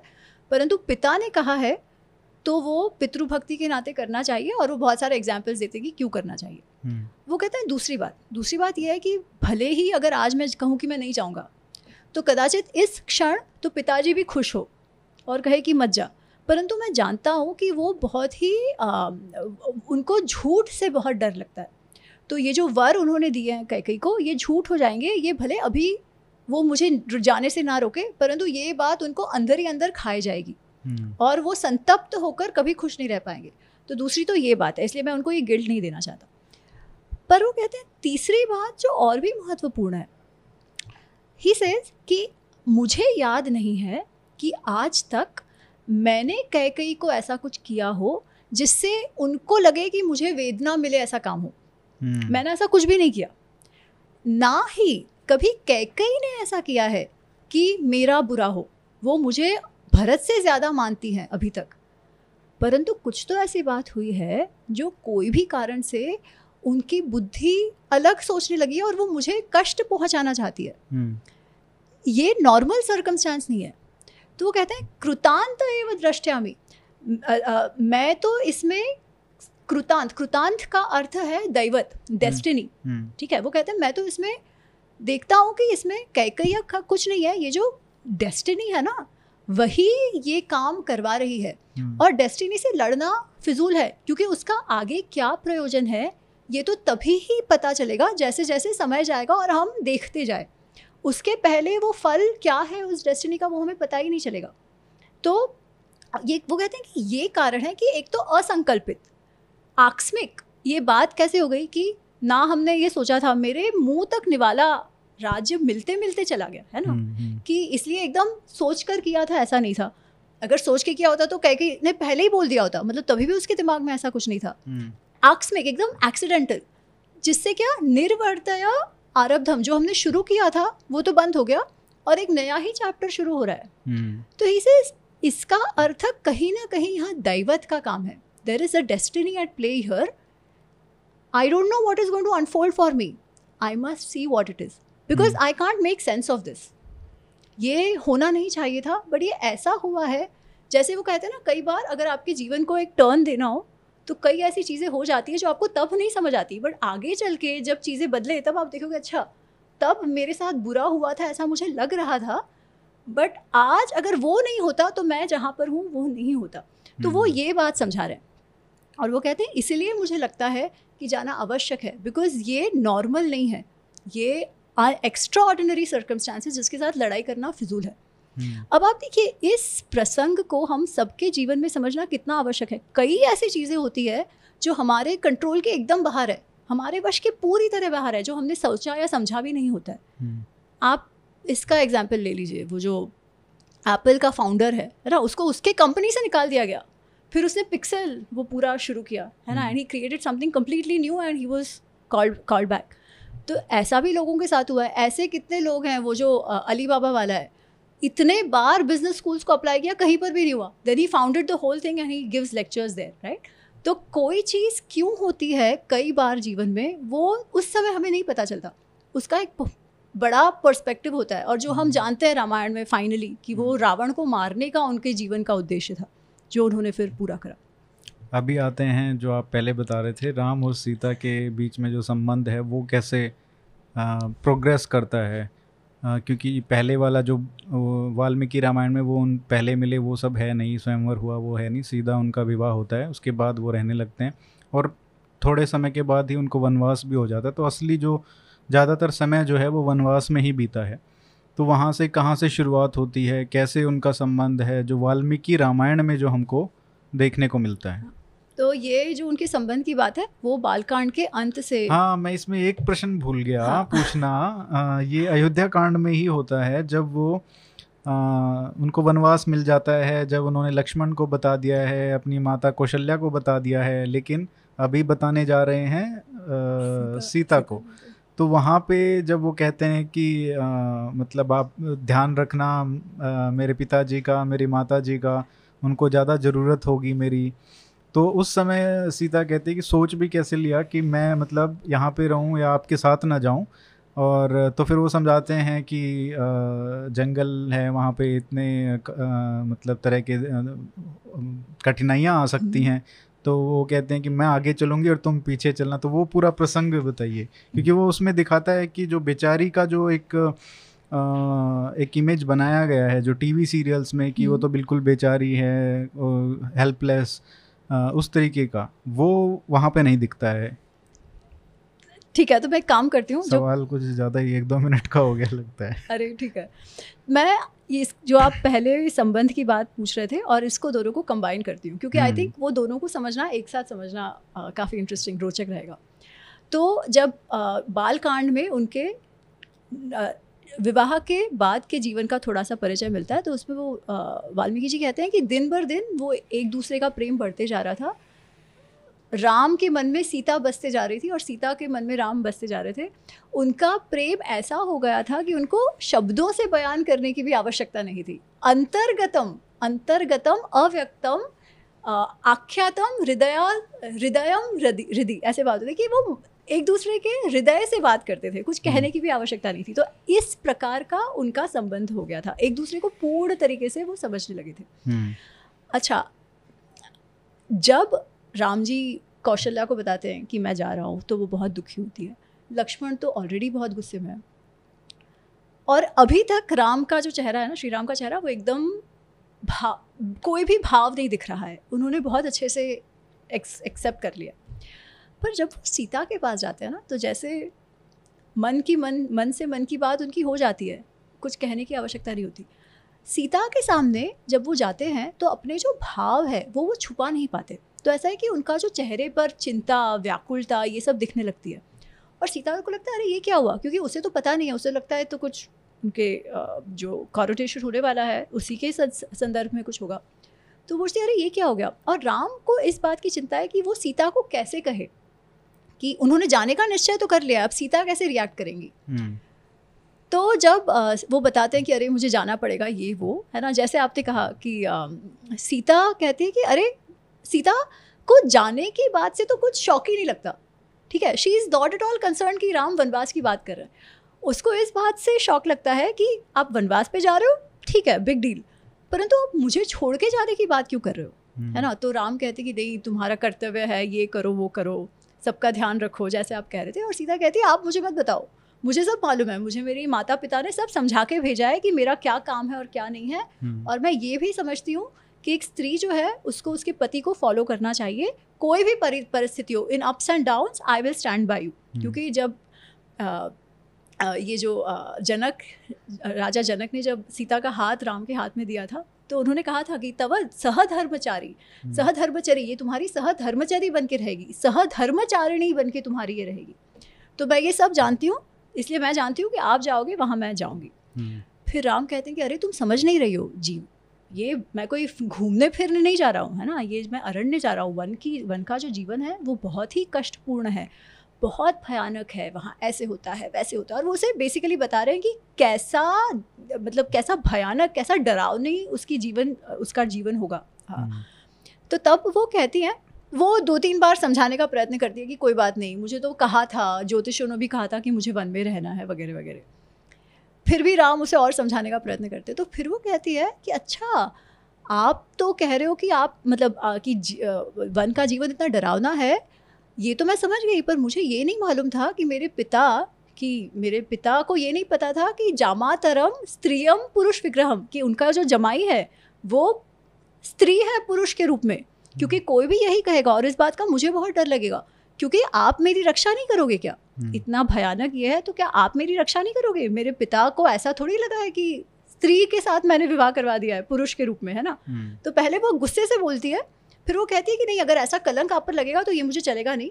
आप तो सबका ध्यान रख सकते हो, आप में बहुत शौर्य है, आप मेरा भी ध्यान रख लोगे और मैं आपको ये भी बताती हूँ कि आपका जो मार्ग है उसमें मैं कहीं बीच में नहीं आऊँगी। जैसे आप कह रहे थे कि आप जहाँ चलोगे, वहाँ मैं आगे चलूँगी और आपके रास्ते में जो भी कंटक या कुछ आएँगे, उनको भी मैं हटा दूँगी। उसमें तो वो अथॉरिटेटिव है ना कि तुमको मेरी चिंता करने की ज़रूरत नहीं है मैं तुम्हारी exactly, चिंता करूँगी। एग्जैक्टली शी इज़ लाइक मैं कुछ नहीं मांगूँगी। You will not have to look for me जो करना है मैं करूँगी खुश से रहूँगी सुख से रहूँगी इसलिए मैं तो आपके साथ चलूँगी ही चलूँगी। हम्म। ठीक है? और कहते कहते वो भावुक हो जाती है रोने लगती है। तो राम उसको ऐसे गले से लगाते हैं परिषद जो ऐसे इतना प्यार से वो डिस्क्रिप्शन है। और वो कहते हैं कि तब दुखे न बद स्वर्ग अपी न रोचे तुम्हारे तुम्हें दुख देकर मुझे स्वर्ग भी नहीं चाहिए। हम्म। परंतु ये निर्णय तुम्हारा तुम्हारे लिए मैं नहीं कर सकता था। तव अभिप्राय अविज्ञाय तुम्हारा अभिप्राय जाने बिना तुमको वन में रहने के लिए मैं मजबूर नहीं कर सकता था। पर अब जब तुमने तुम्हारा मंतव्य अभिप्राय दे दिया है तब तुम्हारे बिना तो मुझे स्वर्ग भी नहीं चाहिए। तुम हम्म। मेरे साथ ही रहोगी और मैं सबकी रक्षा कर सकता हूँ उस बात के बाद मुझे कोई टेंशन नहीं हम्म। ठीक है और ये कि तुम्हारे बिना मुझे स्वर्ग भी नहीं चाहिए ये तो इतनी बार इतनी बार आया है कि पूछो मत हम्म। तो हाँ so she insist that she wants to go on वनवास और आगे भी आप देखोगे वनवास के दौरान भी तो उनका प्रेम बढ़ते ही जाता है बढ़ते ही जाता है बढ़ते ही जाता है जब सुभद्र जो है वो छोड़ कर आते हैं वो श्रृंगवेरपुर में राम लक्ष्मण सीता को छोड़कर वापस जब जाते हैं तो कौशल्या पूछती हैं कि कैसे हैं सब लोग? हम्म। तो सुमत्र बताते हैं कि ऐसे ऐसे हैं और पर वो कहते हैं कि सीता को तो बिल्कुल दुख नहीं है। वो तो जैसे बगीचे में विहार कर रही है ना उतनी खुश है क्योंकि उसे और कुछ पढ़ा ही नहीं है वो तो बस राम है तो खुश है। और राम भी उसे हर बार रुक कर ये झाड़ के बारे में ये वन के बारे में ये बगीचे के बारे में जगह के बारे में बताते रहते हैं। तो वो तो बहुत सुखी है बहुत खुश है। उसने एक भी बार किसी को कुछ भी बुरा नहीं कहा। हम्म, और यही उनका जीवन चलते रहता है for the thirteen years of वनवास। हम्म, ऑफकोर्स परेशानियाँ आती हैं अड़चने आती है वो सब है। परंतु चित्रकूट में राम वापस ही कहते हैं कि यहाँ जो ये वातावरण है तुम्हारे साथ में तीन बार ये मंदाकिनी में स्नान कर पा रहा हूँ ये जो हम खा रहे हैं यहाँ की हवा है ये सब के बाद जब तक तुम्हारा मेरे साथ साथ है जब जब तक तुम मेरे साथ हो तो ना ही मुझे राज्य चाहिए ना कुछ चाहिए। बस तुम मेरे साथ हो मैं खुश हूँ। तभी भी वो ये कहते हैं। So this is how they lived एकदम जैसे वो मोस्ट ब्यूटिफुल हनीमून पीरियड है ना वैसे है वो तेरे सा, तेरह साल वनवास की। सहधर्मचारिणी जो बताया उसके उस वनवास के समय के कुछ और भी ऐसे एग्जाम्पल्स हैं? बहुत सारे हैं। अलग अलग समय वो बताए गए हैं। एक तो ये हम जानते हैं कि वो जो वो सुवर्ण डियर की जो बात है है ना हम्म। कि वो कहती है कि अरे नहीं नहीं मुझे तो ये चाहिए। अच्छा सुवर्ण इज़ नॉट चाहिए क्यों? ये एक यक्ष प्रश्न है कि क्या वो खाने के लिए उसको मंगवा रहे थे या उसको क्या? उसको चमड़ी चाहिए थी ठीक है? वो एक्चुअली कहती है कि आप जीवत जीवंत अगर उसे ले आते हो तो मैं इसे पेट की तरह संभालूँगी।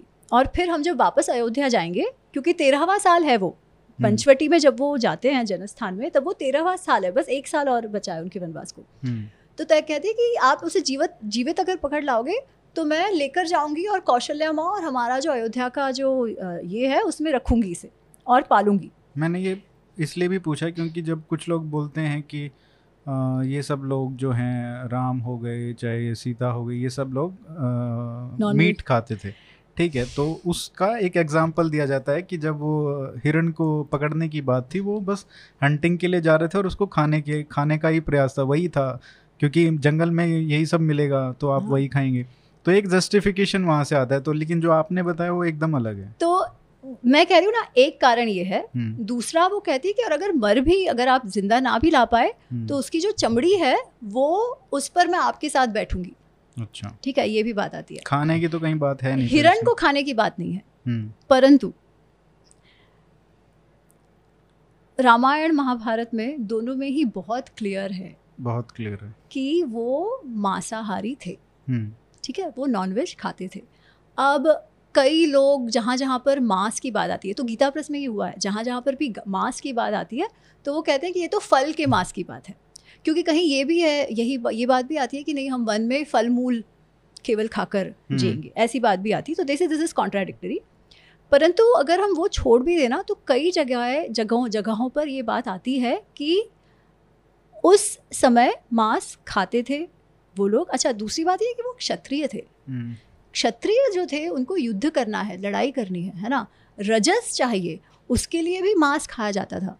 अगर महाभारत में देखो तो वहाँ पर भी जब वो वनवास में रह रहे हैं पांडव तो एक बार युधिष्ठिर के सपने में मृग आता है। हम्म, और वो कहते हैं कि आपके ये हंटिंग के कारण और इस खाने पीने जो जिसके भी लिए आप ये जो करते हो हंटिंग उसके कारण हमारा हमारी संख्या बहुत कम होते जा रही है तो अब अभी आप यहाँ से जाइए। हम्म। हमको फिर से फलने फूलने दे दीजिए हमारी संख्या फिर बढ़ जाए इकोलॉजी बैलेंस हो जाए फिर आप वापस आ जाइएगा। ऐसे उसे सपने में मृग आते हैं। तो वो दूसरे दिन कहते हैं कि नहीं, हमने यहाँ पर बहुत टाइम रह लिया, अब हम चलते हैं, ठीक है? तो वहाँ पर भी ये कि वो खाते थे। और मुझे ये लगता है कि उनके खाने नहीं, खाने से हमें आज की बात की बात नहीं करनी चाहिए, ठीक है? वहाँ तब प्रोसेस्ड मीट इंडस्ट्रियलाइज्ड मीट ऐसा नहीं होता था। लोग कोई प्राणियों को केवल खाने के लिए बड़ा करते थे, ऐसा नहीं होता था। जो भी करते थे, स्वयं परिश्रम करके हंटिंग करके वो जो मिलता था, वो खाते थे। और क्षत्रियों के लिए तो निषेध भी नहीं था। है ना वो खाना। नहीं ठीक तो- ठीक है ना क्या उसको ना तो जस्टिफाई करने की ज़रूरत है ना कुछ और हाँ, करने की ज़रूरत हाँ, है? नहीं, मतलब और वो लोग कहते हैं जो इम्पैक्ट है वो वेल well डॉक्यूमेंटेड है कि जब बुद्धिज्म आया था उसके बाद से वो इम्पैक्ट आया जो वेजिटेरियनिज्म Exactly. का है। एग्जैक्टली अ, तो वो है ठीक है। मतलब मुझे लगता है कि क्योंकि वो खाते थे वो उससे आप आज खाएगी ना खाए हाँ, जस्टिफाई वो करो या ना खाते हो क्योंकि लोग कई बार ना इस बात को लेके बहुत टची हो जाते हैं। हम्म, तो मुझे लगता है ऐसा होने की आवश्यकता नहीं है। समय काल के हिसाब से जो जो करते थे उसमें इस बात को तो एटलीस्ट इतना बिल्कुल टची होने की ज़रूरत नहीं है। लक्ष्मण रेखा का। हम्म, कि ये आता है कि घर पे अ, अ, सीता जी हैं वहाँ पे उनको बाँध के रख दिया है कि घर की देली से बाहर नहीं जाना है। उसको उस उस तरीके से इंटरप्रेट किया जाता है इसलिए लक्ष्मण रेखा बनाई है। आ, तो ये इस पे ये इसमें क्या लिखा है वाल्मीकि रामायण में? वाल्मीकि रामायण में ऐसी कोई लक्ष्मण रेखा की बात नहीं है। अच्छा। लिटरल लक्ष्मण रेखा की ये बात वैसे नहीं है। आ, काफ़ी सुना है कि कोई इसमें नहीं है नहीं। ना रामचरितमानस में भी हाँ। है। ऐसा। तो लिटरल लक्ष्मण रेखा की बात नहीं है पर इसको हम फिगरेटिवली समझ सकते हैं। Again going back to what a strong personality Sita is right और ऐसे दबी हुई अपने मन की बात ना करे ऐसा कुछ भी नहीं था। तो एक्चुअली हम उसी उसी टॉपिक की बात कर रहे थे तो अभी उससे आगे आता है। तो जब राम जी लेने जाते हैं हिरन सबसे पहले लक्ष्मण ने कहा है कि ऐसा कोई हिरन हो ही नहीं सकता जो आपको इतना मल्टी कलर्ड और ये दिख रहा है ऐसा कोई हिरन हो ही नहीं सकता। हम्म, ये तो अवश्य ही कोई राक्षस का काम है जो हमको फंसाने का भ्रमित करने का काम कर रहा है। फिर भी सीता को चाहिए और राम को वो सीता का जो चेहरा इतना खिला हुआ है वो मृग को देखकर कि राम कहते हैं कि अरे इसे खुशी मिल रही है तो मैं जाऊँगा। पहली बात तो उसकी खुशी के लिए। दूसरी बात अगर तुम कह रहे हो कि ये राक्षस है फिर भी उसको मारना बनता है क्योंकि मेरा मैंने ऋषियों को कहा है कि ऐसे जो परेशानी उपद्रवी राक्षस है उनकी उनकी मैं हत्या कर दूँगा उनका उनको दंड दूँगा तो इसलिए भी मेरा जाना बनता है। तो फिर तो हम जानते हैं कि वो मृग फिर कहता है कि हे सीता हे लक्ष्मण। और उससे वो और जो अ, मारीच है वो उनको भ्रमित करने का प्रयत्न करता है कि राम है। तो जब अ, सीता सुनती हैं ये बात हम्म, उनका आवाज़ सुनती है तो वो कहती है अरे तुम जाओ जल्दी तुम्हारे भैया को तुम्हारी आवश्यकता है जाकर बचाओ। लक्ष्मण शांति से बैठे वो कहते हैं नहीं नहीं हो ही नहीं सकता। ऐसा कोई राक्षस जन्मा ही नहीं है जो राम को इस दशा में डाल सके तो ये ज़रूर कोई हमारे साथ मस्ती कर रहा है आप चिंता मत करो। और वैसे भी राम ने कहा है कि मैं आपको छोड़ के नहीं जा सकता। तब सीता ऐसी ऐसी बातें कहती हैं कि मतलब वो कहती है कि अच्छा मैं जानती हूँ कि तुम तो केवल मेरे लोभ के कारण आए हो हम्म, पर मैं तुमको बता देती हूँ, मैं तुम्हारे हाथ नहीं आने वाली। मैं राम के सिवाय किसी को स्पर्श भी नहीं करूँगी। मुझे पता है तुम तो अभी खुश हो रहे हो, क्योंकि अब तो तुम्हारा उद्देश्य पूर्ण हो रहा है ना। तुमको लग रहा है कि राम तो रास्ते से कट गए, अब तुम मुझे हासिल कर दोगे। सच्ची बताओ, तुम तुम तुम किस भाव से आए हो, है ना? वो कहती है, मुझे लगता है कि तुम भरत के गुप्तचर बन के आए हो, और तुम तो चाहते थे कि राम के साथ ऐसा हो। पर मैं तुम्हें बता देती हूँ, राम अगर नहीं आए तो मैं वश खा लूँगी, ये कर लूँगी। तो इस तरीके से वो दोषारोपण लक्ष्मण के व्यक्तित्व पर कर रही है। ऐसा और लक्ष्मण ऐसा है जिसने केवल सेवा करी है इतने वर्ष हम्म, उनकी। हम्म, तो पहले तो लक्ष्मण कुछ नहीं कहते। He doesn't react he understands कि उनका उनकी दशा एकदम मानसिकता उनकी वो टेंशन में है स्ट्रेस में है। परंतु जब ये बहुत ज़्यादा हो जाता है और वो ऐसे इस तरीके से लांछन लगाने लगती हैं लक्ष्मण पर तो लक्ष्मण कहता है कि अच्छा अब मैं और नहीं सुन सकता। ऐस मुझे ऐसे लग रहा है जैसे श्रोतयो उभय और मते मेरे कान में जैसे तप्तम नाराचम जैसे उनमें आप कोई ऐसे तपता हुआ लोहा डाल रहा हो ना वैसे आपके शब्द मुझे अब कान में लग रहे हैं। हम्म, तो मैं जाऊँगा। और मैं वन देवताओं से प्रार्थना करता हूँ कि आपकी रक्षा करे। मुझे तो लगता है आपने स्वयं का अहित आपकी बुद्धि आपके अहित में लगी है ऐसा मैं चाहता हूँ। पर मैं जाऊँगा क्योंकि अब मैं सहन नहीं कर पा रहा हूँ उन शब्द को। हम्म, और वन देवता आपकी रक्षा करे। तो वो लक्ष्मण रेखा डायरेक्ट तो लिटरल नहीं है परंतु हाँ लक्ष्मण के सहन शक्ति की रेखा उन्होंने पार कर दी और कदाचित नहीं बोलने जैसे बहुत सारे शब्द बोल दिए। तो figuratively she did but not like literal कुछ ये नहीं था। और उसमें जब रावण आता है वो उसका क्या प्रसंग है? तो रावण आता है और वो सबसे पहले तो उनकी प्रशंसा करने लगता है कि अरे तुम कौन हो? तुम इतनी सुंदर हो ये हो वो हो। और वो क्योंकि वो अतिथि घर पर आए हैं तो वो उनसे उनको खाना देने जाती हैं और थोड़ी सी और पास आती है। तो उसमें ये कुछ नहीं है कि वो लांग जाने वाली कोई बात नहीं है वो सिर्फ़ उनका आतिथ्य हम्म, करने का प्रयत्न करती है क्योंकि ऋषि मुनि आए हैं और वो पहले तो उसे समझाते हैं उसको फ्लैटर करने का प्रयत्न करते हैं वगैरह वगैरह। वो नहीं मानती है और वो कहती है अरे आप आप ये क्या बात कर रहे हो? आप जानते हो मेरे पति कौन है? वो तो आपको ऐसे कर देंगे वगैरह वगैरह। सो शी रिजेंट्स इट वो काफ़ी सुनाती भी है फिर रावण कहते हैं तुम नहीं जानती मैं कौन हूँ? मैं रावण हूँ मैं तुमको ऐसी ऐसी संपत्तियाँ दूँगा ऐसे ऐसे लग्जरी दूँगा। मेरी इतनी सारी जो हज़ारों राहनियाँ हैं उनकी तुम साम्राज्ञी बनोगी। इतनी तुम्हें ऐशो आराम मिलेगा। तुम यहाँ कहाँ पड़ी हो? यू नो इस राम के साथ यहाँ कहाँ तुम पड़ी हो? तुमको इतना सुख सुख वगैरह मिलेगा। हम्म, तो वो कहती है नहीं मेरे लिए राम ही है वगैरह वगैरह। एंड शी इज़ वो ऐसे धिक्कार कर ऐसे घृणा दिखाती है उनको। तो वो कहते हैं अरे तू कैसे नहीं मानेगी? और वो उसको उठा कर ले जाते हैं। ये बस ऐसा प्रसंग है। इससे पहले शूर्पणखा का जो प्रसंग आता है, उसमें ये बोला जाता है, जो आज के नरेटिव्स में जो इंग्लिश मीडियम जो कह सकते हैं, जो बुक्स आती हैं, जो नरेटिव चलाते हैं, उनमें ये बोला जाता है कि शूर्पनखा को रिजेक्ट करने का जो कारण था, वो ये था कि वो द्रविडियन थी। तो इस तरीके की बातें और फिर रावण को अच्छा करने के लिए कि देखो भाई हो तो रावण जैसा कि उसने शूर्पनखा का बदला लेने के लिए उसकी नाक काटी इसलिए वो मतलब लंका से यहाँ पे आ, उसको आ, उसका अपहरण करने के लिए आया। आप प्रश्न ऐसे पूछते हो जिसके मुझे लंबे लंबे उत्तर देने पड़ते हैं हाँ। तो दो ना। हमने तो रोका ही नहीं। तो जहाँ तक आर्यन द्रविड़न की बात है तो हाँ आजकल रामायण को एक रेशियल कॉन्फ्लिक्ट बता देते हैं कि हम तो धर्म का युद्ध कहते हैं कि है ना कि हम्म। विजयादशमी मनाते हैं क्योंकि धर्म की अधर्म पर विजय ऐसे हम मानते हैं। हम्म। पर इसको रेशियल कॉन्फ्लिक्ट दे दिया जाता है कि इसमें धर्म अधर्म की बात नहीं है ये तो जो गोरे आर्यन है वो काले द्रविडियन क्योंकि वो रेशियल कॉन्फ्लिक्ट है इसीलिए रावण को बुरा कहा गया है और इतिहास आर्यन उन्हें लिखा है। और बेसिकली ये आर्यन द्रविडियन को ट्राइबल बोलते हैं। ट्राइब एग्जैक्टली उसको ट्राइबल हम्म। बोलते हैं और क्योंकि यू नो आर्यन अपनी सत्ता जमाना चाहते थे इसलिए ये सब है। अच्छा अब शूर्पणखा के द्रविडियन होने पर तो हम जाते हैं पर पहले हम आर्य अनार्य की ही बात करते हैं है ना? कि does this even stand because अगर यही नहीं होगा तो शूर्पणखा का द्रविड़ होने का तो बात नहीं है। कितनी सारी बार आर्य और अनार्य शब्द ये महाभारत ये रामायण में आया है हम्म। ठीक है? किस तरीके से आया है? तो तारा जो है वो वाली को आर्य पुत्र कहती हैं आर्य कहती हैं। मंदोदरी जो है वो रावण को आर्य कहती है। कई बार आ, जो कैकई है ठीक है? तो कैकई ने जब ऐसा ऐसे इस तरीके का रिक्वेस्ट करा कि भाई आप उसको भेज दो या इस तरीके का आ, राम के साथ अन्याय करने का प्रयत्न करा तब दशरथ कहते हैं कि अरे ये तो अनार्य जैसे बिहेव कर रही है। हम्म। ठीक है? तो सभी लोग आर्य अनार्य की बात कर रहे हैं। जैसे अगर रावण को आर्य आर्य कहा गया आर्य पुत्र कहा गया तो उसका क्या अर्थ है है ना? हम्म। आर्य को रेशियल कॉनोटेशन से नहीं यूज़ करा गया। आर्य को कैरेक्टरिस्टिक कि भाई एक संस्कारी पुरुष संस्कारी महिला असंस्कारी सिविलाइज अनसिविलाइज हम जो कहते हैं ना जेंटलमैन लेडी उस तरीके से आर्य का है कि आर्य एक स्वाभाविक एक व्यक्तिगत कैरेक्टरिस्टिक है हम्म। ठीक है? रेस से उसका कुछ लेना देना नहीं है क्योंकि नहीं तो मंदोदरी रावण को आर्य क्यों बोलेंगी? है ना? या तारा वाली को आर्य क्यों बोलेंगी?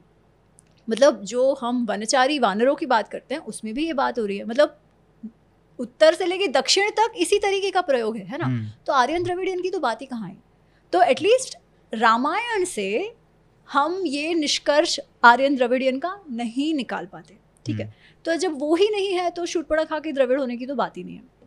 अच्छा अब Ravan being the great brother की जो बात होती है ये प्रसंग बहुत ये भी समझने जैसा है कि रावण क्यों सीता को पकड़ने आए अपहरण करने क्यों आए तो शुरपणा खा के साथ जब ऐसा होता है वो राम लक्ष्मण को कहती है कि मुझसे शादी करो और उसे लगता है कि ये लोग मेरी मस्ती उड़ा रहे हैं तो वो सीता को मारने के प्रयत्न करती है वो सीता हम्म। पर उछलती है सीता को मारने के लिए क्योंकि उसे लगता है कि ये जो राम और लक्ष्मण जो है वो इस स्त्री के कारण मेरा तिरस्कार कर रहे हैं ठीक है उसके पहले भी जब राम कहते कि नहीं नहीं मेरी तो पत्नी है तो तुम लक्ष्मण के साथ विवाह कर लो हम्म। कि मेरी तो पत्नी है तभी भी शूर्पणखा कहती है कि अरे ऐसी बदसूरत तुम्हारी पत्नी है कि देखा उसमें तो कुछ है ही नहीं ऐसी दिखती है तुम्हारे लायक नहीं है तुम मुझे देखो तुम हम्म। मेरे साथ विवाह करो तो तब उसने ये कहा है कि तुम्हारी स्त्री जो है वो तो बिल्कुल अच्छी नहीं है हम्म। अच्छा अब जब उसके नाक और कान काटे गए एज अ पनिशमेंट ठीक है कोई मस्ती में आके लक्ष्मण नहीं काटे पर जब उसने सीता पर आक्रमण किया उसका उसकी जान लेने के लिए उस समय राम कहते कि नहीं अब बहुत हुआ अब ये मस्ती नहीं है इसने आक्रमण करने का प्रयत्न किया है अब तुम इसको दंड दो। तब लक्ष्मण उनके कान और नाक काटते हैं। अच्छा वो जाती है खर दूषण के पास जो जनस्थान में उसके भाई है कज़न है उसके पास जाती है और कहती है मेरे साथ ऐसे हो गया अब आप बदला लो। हम्म। तो चौदह हज़ार राक्षसों के सैनिकों के साथ वो लोग आते हैं युद्ध होता है राम अकेले हाथों चौदह हज़ार सैनिकों का मार देते हैं। अब कोई उपाय नहीं बचा इसलिए शुर्पणखा जाती है लंका। वो जब लंका जाती है तो वो देखती है रावण को तो कुछ अता पता ही नहीं है। हम्म। रावण तो अपने मस्ती में हम्म। जनस्थान में क्या हो गया उसे कुछ नहीं मालूम कि चौदह हज़ार सैनिक मर गए उसके वो भी नहीं मालूम। हम्म। तो पहले तो वो गुस्सा होती है और वो कहती है ये क्या है कि तुम तो कुछ राजा का काम नहीं कर रहे तुम अपनी सिर्फ़ यू नो अपने इंटेलिजेंसेज में रथ हो। फिर वो कहती है तुम्हें पता क्या हुआ? चौदह हज़ार सैनिक मर गए। तभी भी रावण से कुछ रिस्पॉन्स जैसा वो चाह रही है वैसा मिला नहीं है। और वो कहती है कि देखो मेरे भी नाक कान काट दिए।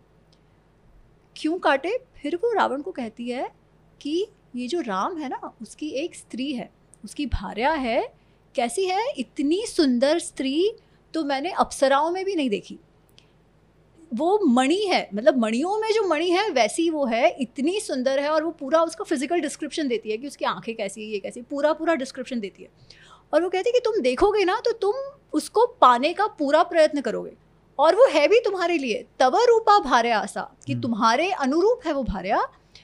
और मुझे मालूम था क्योंकि तुम्हें वो पसंद आएगी तो मैं तो उसको उठाने गई थी तुम्हारे लिए। हम्म।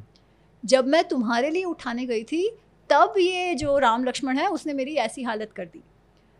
तो अगर तुम चाहते हो कि तुम्हारी ऐसी पत्नी बने जो ऐसी यू नो मणि शिरोमणि है अगर वैसी आप चाहते हो तो तुम्हें ही कुछ करना पड़ेगा।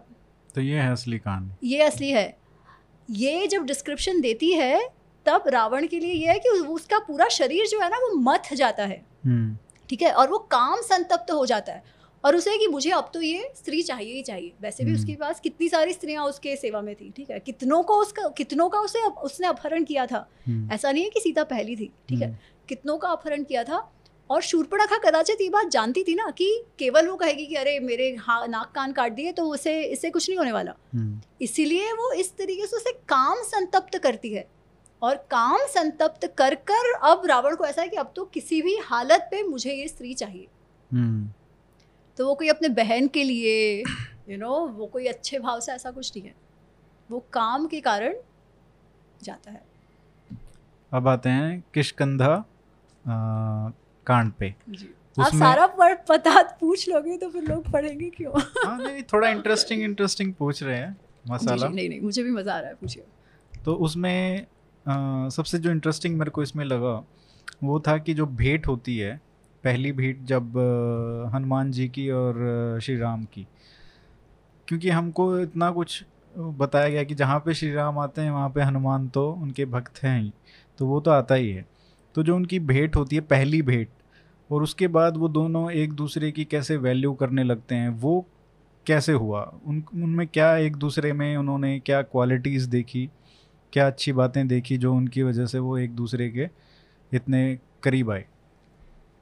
तो अम, होता ऐसा है कि राम लक्ष्मण सीता की खोज कर रहे हैं और उनको कबंध ने बताया होता है कि आप सुग्रीव के पास जाओ सुग्रीव आपकी सहायता करेंगे। तो वो जाते हैं वो बताते हैं किशकिंधा वगैरह। हम्म, तो जब सुग्रीव को पता चलता है कि ऐसे दो सिंह स्कंध ऐसे मतलब you know lion chested lion shouldered ऐसे दो लोग आ रहे हैं ऐसे ऐसे शस्त्र अस्त्र लेकर तो वो बहुत डर जाता है हम्म, और वो ऐसे उछलने लगता है एक पर्वत से दूसरे पर्वत पर।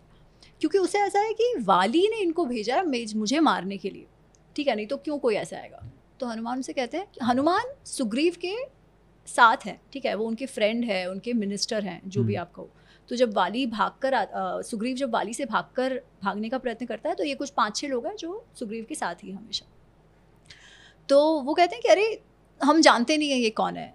वाली यहाँ आ नहीं सकता। तो हम ऐसे बायस से क्यों जा रहे हैं कि ये मारने ही आ रहे हैं? क्या पता ये कोई और हो? तो हम पता तो करें सबसे पहले ये कौन है? सुग्रीव कहते हैं हाँ ये बात तो सही है। जाओ तुम ही पता करो। और वो कहते हैं कि अगर ऐसे है कि वो वाली ने नहीं भेजा और शक्तिशाली वगैरह हैं तो हम उनसे दोस्ती कर लेंगे तो हमारे काम आ जाएँगे।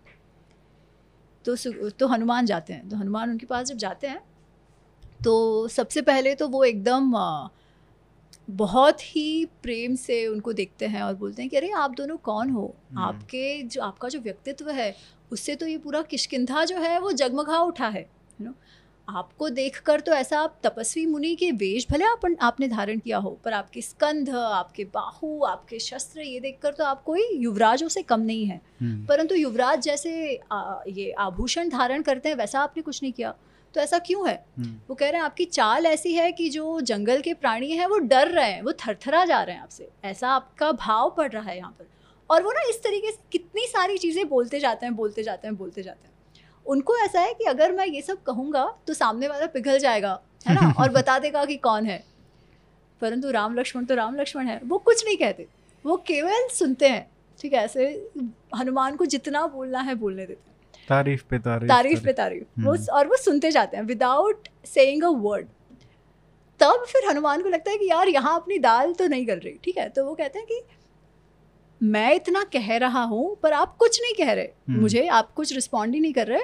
तो चलो कोई बात नहीं मैं ही आपको बताता हूँ कि हम्म। मैं वेश चेंज करके आया हूँ। मैं अलग वेश में आया हूँ। मैं एक्चुअली हनुमा हनुमान हूँ और मैं सुग्रीव का सुग्रीव का दास हूँ whatever मैं उनका मित्र हूँ। और सुग्रीव ने मुझे यहाँ भेजा है वो आपसे मित्रता चाहते हैं। सीधा वो ये बोलते हैं he comes directly to the point ठीक है? बिकॉज़ ही रियलाइजेस कि ये चल नहीं रहा ये हम्म। जो फ्लैटरी वाला काम है वो नहीं चल रहा। हम्म, अब मुझे स्ट्रेट फॉरवर्ड होके बात करनी पड़ेगी। नहीं तो ये बात आगे कहीं नहीं जाएगी। तो जब ये ये कहते हैं तब राम मुस्कुरा रहे हैं राम सुन रहे हैं इनको और वो लक्ष्मण से कहते हैं कि कि ये जो व्यक्ति हमारे पास आए हैं तुमने इसकी वाणी देखी? हम्म। ऐसा कोई व्यक्ति जिसने ऋग्वेद सामवेद यजुर्वेद उसका अध्ययन ना किया हो जिसने व्याकरण का अध्ययन ना किया हो उसकी वाणी ऐसे हो ही नहीं सकती। वाणी एकदम शुद्ध है ज्ञानपूर्ण है अविस्तरम बिना वजह की कोई शब्द वो कह नहीं रहे। अस अस असन सन संदिग्धम कोई शंका हो सके ऐसा नहीं है। देर इज़ नो कन्फ्यूज़न एकदम क्लैरिटी बोल रहे हैं। हम्म। अविलंबितम स्मूथ फ्लो है। ठीक है अव्यथम ऐसी बात कर रहे हैं जो किसी को दुख नहीं पहुँचा रही उल्टा हृदय हर्षिणी अपने को अच्छी लगे ऐसी बात कर रहे हैं। हम्म, तो इनकी इनका उच्चारण एकदम साफ़ है। ये जो बोल रहे हैं ना वो उरु से पेट से कंठ की ओर उनका आवाज़ आ रहा है डेप्थ से आ रहा है। हम्म, उनका स्वर भी एकदम मध्यम जो होना चाहिए। हम्म, मतलब the epitome of communication skills वैसा ये व्यक्ति है और वो कहते हैं कि जिसका भी ऐसा दूत होगा उसके तो सर्व अर्था सिद्ध्यंती उसका काम कभी ना हो ये हो ही नहीं सकता। क्योंकि ये तो अगर अपने अरी हैं जो दुश्मन हैं उनको भी दोस्त बना ले। ऐसी मीठी इनकी वाणी है और इस तरीके का इनका कम्युनिकेशन स्किल्स है। हम्म, तो वो this is the first impression जो हनुमान का श्री राम जी को होता है। और राम और लक्ष्मण का कुछ ना कहना इससे तो हनुमान भी समझ गए कि भाई these are people to reckon with ये समझदार लोग हैं। तो खैर तो जब फिर हनुमान जी ने ये सब बता दिया कि अच्छा मैं सुग्रीव का मित्र हूँ ये सब फिर लक्ष्मण उनको जवाब देते हैं। ये सब after Ram shares his observation और वो कहते हैं कि अच्छा हम तो हम भी सुग्रीव को ही ढूंढते आए तो वो लोग खुश हो जाते हैं कि अच्छा सुग्रीव भी हमारे पास आए हम्म, फिर वो कहते हैं कि हम अयोध्या के युवराज हैं डा डा डा वगैरह वगैरह और सुग्रीव कहते हैं चलो मैं आपको सुग्रीव हनुमान कहते हैं सुग्रीव से मिलने ले जाता हूँ और वो मित्रता वहाँ पर होती है। तो हम्म, this is the first impression जिसमें ऑलरेडी राम लक्ष्मण जो है वो इनसे बहुत ही प्रभावित प्रभावित हो चुके हैं। अच्छा आगे चल के भी कितने सारे प्रसंग ऐसे आते हैं जहाँ पर हम जो हनुमान जी को कहते हैं ना कि बुद्धिमताम वरिष्ठम हम्म, क्यों वो बुद्धि में सबसे ज़्यादा है? तो ऐसे बहुत प्रसंग है कि वो अंगद जो वाली का पुत्र है भले वो वैसे सुग्रीव के साथ हो गया था परंतु उसके मन से वो डंक नहीं गया है कि हम्म। मेरे पिताजी की मृत्यु इसके कारण हुई और उसके पहले भी उसको भी मन में ऐसा ही कि इसने मेरे पिताजी को धोखा दिया था ठीक है? तो जब वो ढूँढने जाते हैं सीता जी को तब एक आध दो प्रसंग ऐसे आते हैं जब अंगद ये प्रयत्न करता है और वानरों को उकसा कर सुग्रीव से अलग करना भेद करने का। हम्म, तभी वो पूरा कैसे डील करते हैं? उसके अलावा कैसे वो सुग्रीव को कर्तव्य बोध बताते हैं कि सीता जी को ढूँढने का समय आ गया तब क्या करना चाहिए? हम्म, उसके अलावा वो जब फाइनली पहुँचते हैं लंका तब उनका तो उनको तो केवल इतना, उनका जो ब्रीफ है वो केवल इतना है कि आप सीता जी को ढूंढ के, ढूंढो कहाँ पर है है ना? परंतु he goes beyond his brief Sita ji को तो उन्होंने देख लिया कि हाँ अशोक वाटिका में है, लंका में है। पर वो कहते हैं, मैं ऐसे ही वापस आ जाऊँ, इसका क्या अर्थ है? क्योंकि अब युद्ध होना तो निश्चित है, कुछ ना कुछ तो होगा। उसके लिए क्या चाहिए? लंका का बलाबल, उनका स्ट्रेंथ वीकनेसेस उनकी क्या सेना है, उनके क्या फोर्टिफिकेशन है, क्या दुर्ग है ये सब मेरे लिए समझना आवश्यक है। हम्म, साथ ही मुझे ऐसा भी पराक्रम करना है कि वो लोग भौचक के रह जाए उनको भी हमारी स्ट्रेंथ का पता चले। हम्म, तो उस तरीके से वो हर वस्तु में जितना डीपली सोचते हैं विचार करते हैं और इस तरीके से कार्य करते हैं कि वो कार्य सिद्ध ही हो। इसलिए वाल्मीकि उनको कहते हैं कि उनमें चार चीज़ें कि कोई भी कार्य होने की जो चार चीज़ें हैं वो सभी उनमें हैं कि हम्म। दृष्टि धृति विच इज़ विल पावर दृष्टि विजन समझने के लिए कोई चीज़ मति इंटेलिजेंस और दाक्ष्य। हम्म, ये सब पहले के तीन तो चलो बुद्धि की क्वालिटी है पर दाक्ष्य इज़ इम्प्लीमेंटिंग एक्चुअली करना भी चाहिए ना सिर्फ़ सोच के नहीं। तो वो सारा इनमें है। इसीलिए वो बुद्धिमताम वरिष्ठम है। फिर ऑफकोर्स युद्ध के समय जो भी उनका ही है। तो ये सारे गुणों के कारण हनुमान हनुमान है और वो राम जी के इतने प्रिय है। और राम जी की जो उन्होंने स्ट्रेंथ देखी है समझ देखी है उस सबसे हनुमान जी भी उतने ही प्रभावित है। परंतु सुग्रीव को भी वो उतने ही लॉयल थे। और हम्म। सुग्रीव का भी उतना ही भाव था हनुमान के लिए हनुमान जी के लिए। अच्छा इसमें जो एक बात जो एक प्रश्न उठता है श्री राम के ऊपर कि वो इतने वीर थे तो उन्होंने वाली को ऐसे क्यों मारा? छुप छिपके क्यों मारा? कि भाई ये तो धोखा हुआ है ना? वो वो प्रिंसिपल्स वाली बात आती है कि वैसे तो बहुत प्रिंसिपल्स हैं कभी कुछ गलत नहीं कर सकते लेकिन यहाँ ना यहाँ पे इन्होंने छिपके मारा या कुछ तो गलत है कि अगर इतने ही वो सबसे शक्तिशाली हैं व्यक्ति पूरे विश्व में तो और खुद विष्णु के अवतार हैं तो छुप के मारने की क्या ज़रूरत? है यही बात वाली भी पूछते हैं। ठीक है ये बात वाली भी पूछते हैं। और कई बार आ, लोग अलग अलग तरीके से इस बात को जस्टिफाई करते हैं। वो कहेंगे कि अच्छा एक्चुअली वाली जो थी ना था ना उसमें ऐसी शक्ति थी कि जो उसके सामने आए शत्रु उसकी आधी शक्ति वो ले ले। इसलिए राम सामने आकर उसका आ, उसका हनन नहीं करना चाह रहे थे वगैरह वगैरह। हम्म, और वाली यही बात पूछता है कि मेरी आपके साथ क्या दुश्मनी थी? है ना? आप ये तो मुनि वेश में आप तो अधर्म ही निकले। हम्म, क्योंकि मैंने तो आपके साथ कभी कुछ नहीं किया। अयोध्या के साथ ना हमारा कोई प्रॉब्लम है। हम्म, ना ही हम हम हमारे जो नाखून या चमड़ी या मांस जो है वो आपके किसी काम के हैं। हम्म, तो भी आपने मुझे क्यों मारा? और इस तरीके से पीछे से क्योंकि अगर आप हंटिंग कर रहे हो तो मैं समझ सकता था।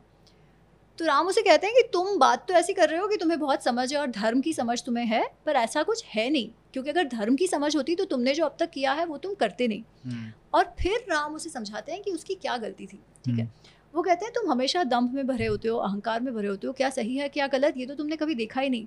पर परंतु तुम्हारा सबसे बड़ा जो दोष था वो ये था कि सुग्रीव के जीवित रहते समय तुमने उसकी पत्नी का अपहरण किया अपने इसके लिए अपने काम के लिए। हम्म, ये बहुत गलत था क्योंकि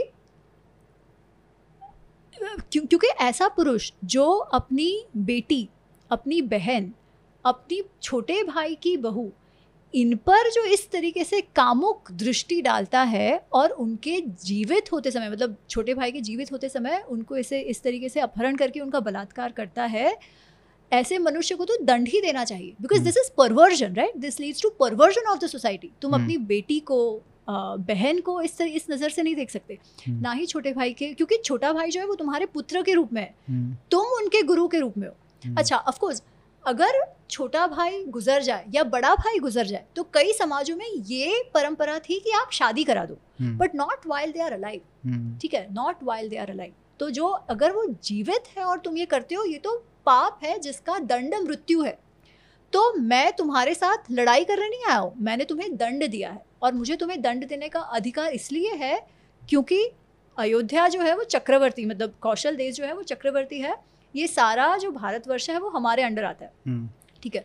उसका राजा भरत है और मैं भरत का रिप्रेजेंटेटिव हूँ यहाँ पर।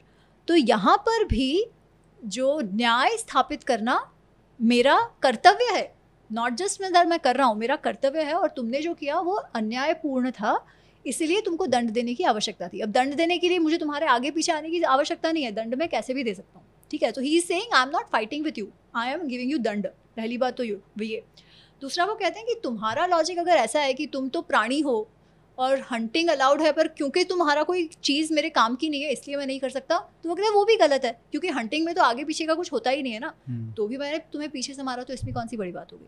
हम्म, तो तुम धर्म अधर्म की बात मत करो जो तुमने किया है वो दंड के ही लायक था और वो तुम्हें दंड मिला है।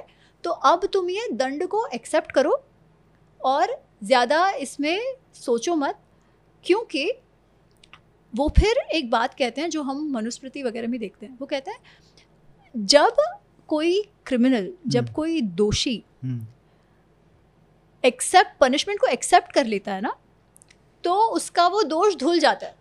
अच्छा। कर्म फल उसे मिल जाता है क्योंकि राजा का काम है कर्म फल देना।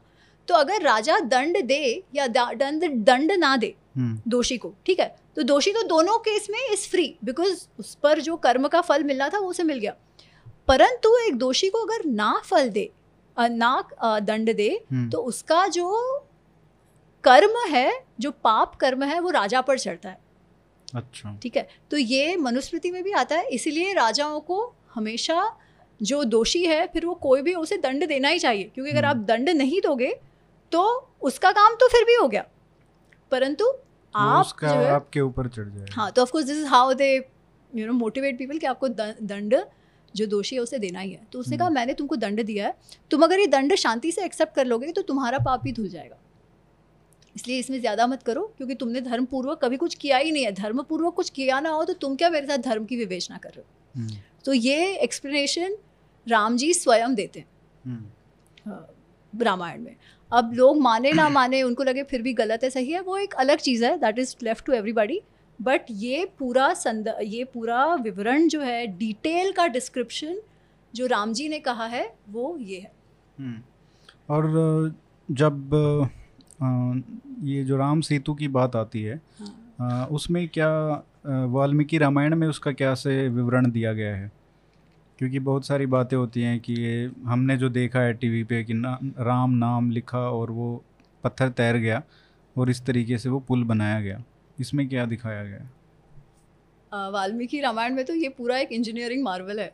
हम्म, सही से ये पूरा सेतु बना है और सेतु बनाने का काम नल नामक एक वनचारी है सुग्रीव का मिनिस्टर है वो जो कहा जाता है कि विश्वकर्मा का ओरस पुत्र है। अच्छा। ठीक है अच्छा, तो जब वरुण देव आते हैं जब और कहते हैं कि अच्छा आप मेरे पर सेतु बांधो मैं आपको ये जगह दूँगा आप सेतु बांधो और निकल जाओ।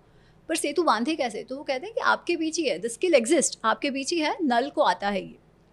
तो फिर नल को जब ये कहा जाता है तो इसलिए हाँ मैं स्वयं नहीं बता सकता था बट हाँ मैं कदाचित इस पर बाँध सकता हूँ। हम्म, और वो सारे काम पे लग जाते हैं। तो पर्वतों जितने बड़े बड़े पत्थर उठाकर बड़े बड़े पेड़ उठाकर वो सब लेकर आते हैं पानी में डालते हैं। उन सबको एकत्रित बांधते हैं जो लंबे लंबे घास वगैरह होते हैं ना जो श्रब्स हैं वगैरह हम्म, उस सबसे उनको बांधते हैं।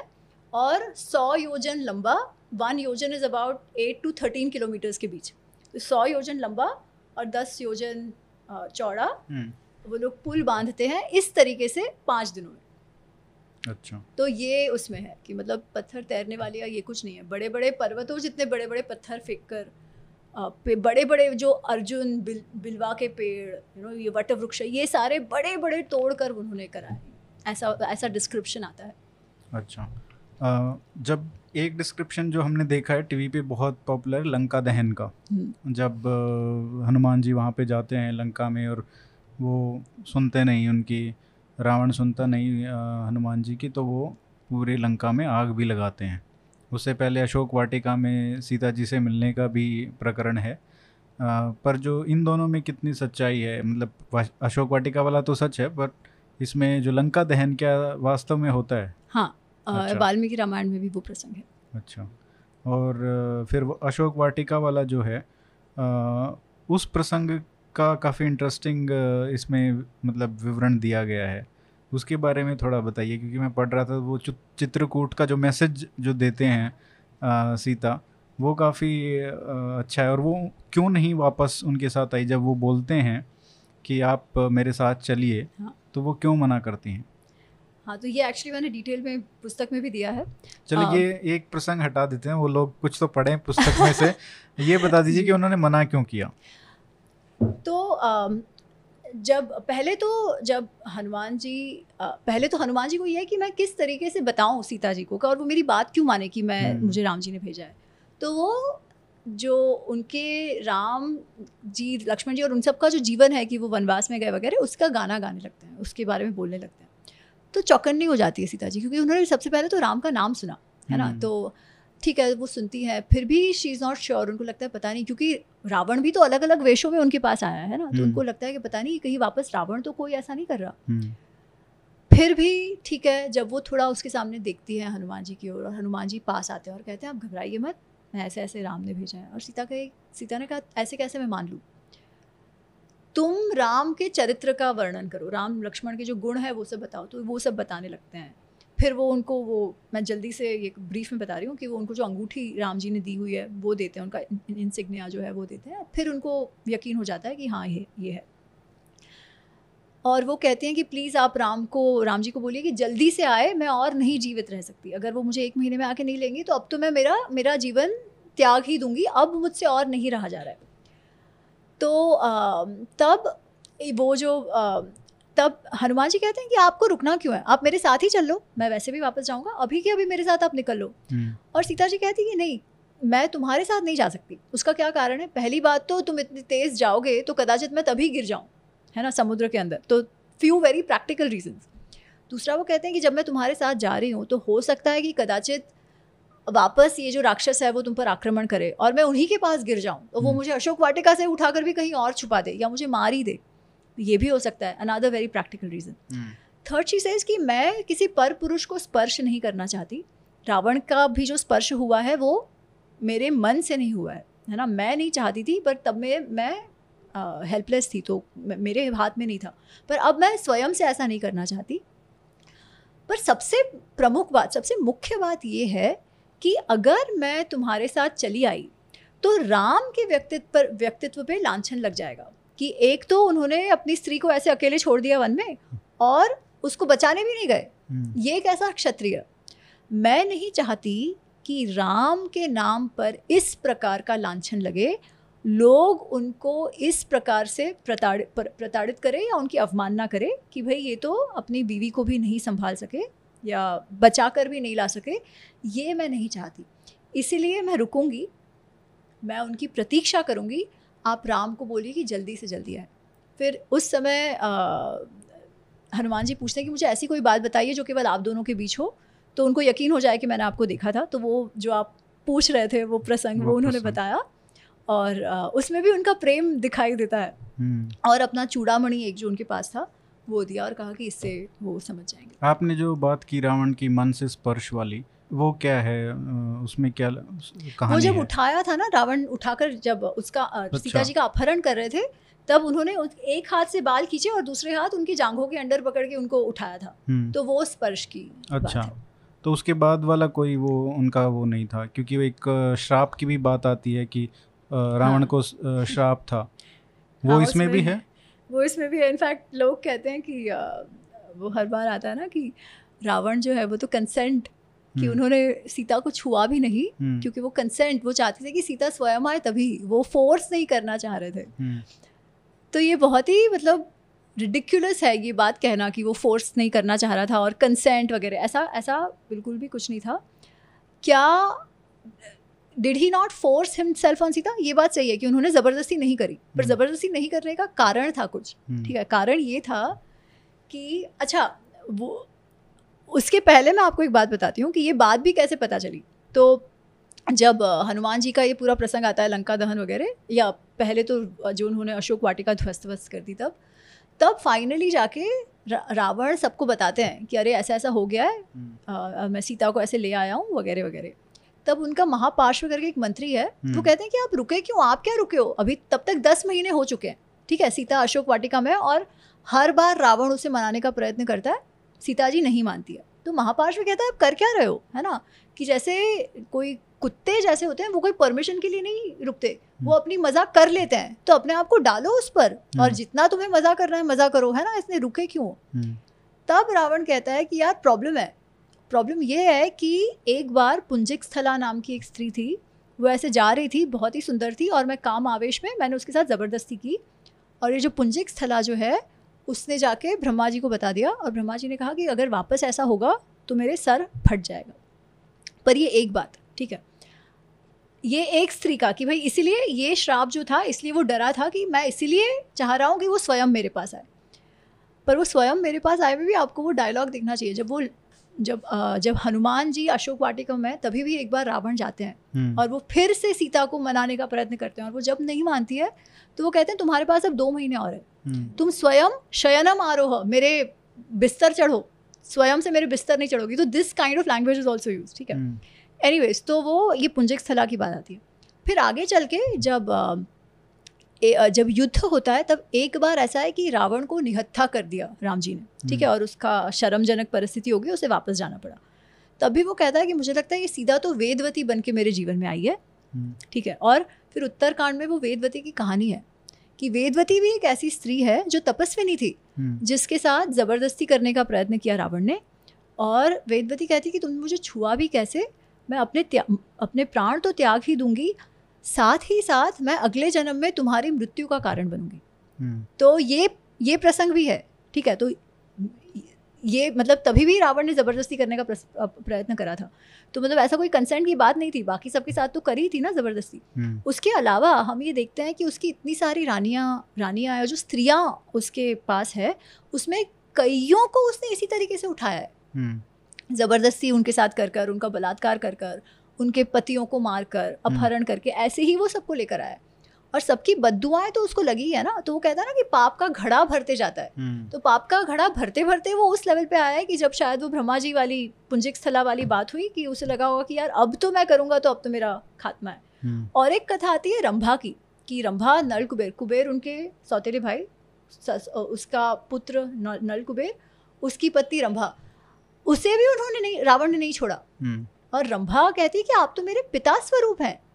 फिर भी वो उसके साथ ज़बरदस्ती करते हैं और रंभा जाके नल कुबेर को बताती है और वो लोग भी उसे श्राप देते हैं। तो ऐसे बहुत सारे श्राप लगे हैं। इसीलिए रावण को अपनी मृत्यु का डर था इसलिए सीता पर सीता जी पर ज़बरदस्ती नहीं की। कोई कंसेंट या ओहो हो फेमिनिज्म ऐसा कुछ भी नहीं था। हम्म। इंटरेस्टिंग तो ये सब जो कहानियाँ बताई जाती हैं या रावण की जो महिमा मंडन होता है और आजकल तो राम रावण नाम रख, रखने लगे हैं उसका मतलब क्या है? रावण मतलब जो बहुत ज़ोर से राव करता है और दुनिया को भी रुलाता है बहुत ज़ोर से आवाज़ करता है। उसकी भी एक कहानी है हम्म, कि उसे रावण नाम कैसे मिला उसका नाम तो दशक ग्रीव अच्छा। ये था। तो रावण नाम उसे मिलता ही है क्योंकि जब जब ब्रह्मा ब्रह्मा जी से उसे वरदान मिला है ना कि ऑलमोस्ट इमोर्टैलिटी का कि क्योंकि वो कहता है कि चलो मनुष्य तो मुझे कुछ नहीं कर सकता उसके अलावा अब सबसे मुझे इमोर्टैलिटी चाहिए। हम्म, तो वो बहुत तैश में आ जाता है और कुबेर के साथ लड़ाई करता है। वैसे लंका तो कुबेर की ही थी जो वो हड़प लेता है। हम्म, रावण हड़प हड़प हड़प लेता है खैर। उसके बाद भी जब कैलाश चले जाते हैं कुबेर तभी भी उनके साथ लड़ाई करता है और हरा देता है। और उसको ऐसा है कि मैं तो सबसे महान तो वो कैलाश में घूम रहे हैं। वो कुबेर का पुष्पक विमान लेके। और नंदी जो है वो आते हैं और वो कहते हैं कि कैलाश तुम नहीं आ सकते ये शिव जी का क्रीड़ा स्थल है। हम्म, तो रावण बोलता है को शिव? ये को शंकर? ये शंकर कौन? हम्म, और नंदी को तो बहुत गुस्सा आता है और वो नंदी की अवमानना भी करता है कि अरे ये तो ऐसा बंदर जैसा है। हम्म, तो नंदी कहते हैं कि तुम मुझे बंदर के क्या मेरे पर मेरे पर हंस रहे हो? कोई बंदर तुम्हारे प्राणों के तुम्हारे हनन में भी बंदर ही होंगे। ऐसे करके वो बता बोलते हैं। फिर भी ये मानता नहीं है। वो कहता है अरे मैं दिखाता हूँ तुम्हारे शंकर तुम्हारे शंकर को मैं दिखाता हूँ कि मैं क्या हूँ। हम्म, कहता है मैं इस पर्वत को ही उठा लूँगा। हम्म, तो एक कहानी ऐसी है ना कि उन्होंने पर्वत को उठाया क्योंकि वो शिव जी के इतने भक्त थे कि वो अपने पास लेके जाना चाहते थे। हम्म, पर ये ऐसा नहीं है। वो दिखाना चाह रहा है कि वो शिव से भी महान है। इसलिए वो उठाने का प्रयत्न करता है कैलाश को और अपना हाथ नीचे डालता है। तो शिवजी तो मस्ती मस्ती में वो देखते हैं इसके इसके अहंकार को। और ऐसे चुपके से धीरे से अपना अंगूठा दबा देते हैं। हम्म, पर वो अंगूठे की शक्ति इतनी है कि रावण के हाथ दब जाते हैं और वो ज़ोर से चिल्लाने लगता है। राव करता है। राव करना मतलब चिल्लाना ठीक है? इतने ज़ोर से कि दुनिया भी हिल जाती है हम्म। उसके चिल्लाने चीखने से और लोग जो प्राणी हैं वो डर जाते हैं और रोने लगते हैं ठीक है? हम्म, इसीलिए उसको रावण फिर नाम दिया जाता है। क्योंकि इवेंचुअली फिर क्या होता है कि उसे ये तो समझ आ गया कि अब मैं छुटकारा कुछ नहीं है। और उसके मंत्री वहाँ पर है। वो तो मंत्री कहते हैं कि आप स्तुति करिए शिव की स्तुति करिए कदाचित वो प्रसन्न हो जाएँगे। हम्म, फिर वो शिव की स्तुति करना शुरू करता है फिर शिव जी कहते चल ठीक है तुझे छोड़ा और अब तुझसे अब से तुझे लोग रावण कहेंगे। तो शिव भक्त रावण की शिव भक्ति की भी ये कहानी है। अच्छा। शिव स्त्रोतम तांडव जो आता है। हाँ तो लोग कहते हैं कि वो रावण ने लिखा है और उसमें उसमें भी ऐसा है कि रावण रचित अच्छा। परंतु वाल्मीकि रामायण में भी? नहीं वाल्मीकि रामायण में वो क्या स्तुति करता है ये नहीं है। अच्छा। सिर्फ़ इतना है कि स्तुति करता है। अच्छा। तो शिव तांडव स्त्रोतम जो है वो रामायण वाल्मीकि रामायण में नहीं है। हम्म, पर स्तुति करता है इतना है।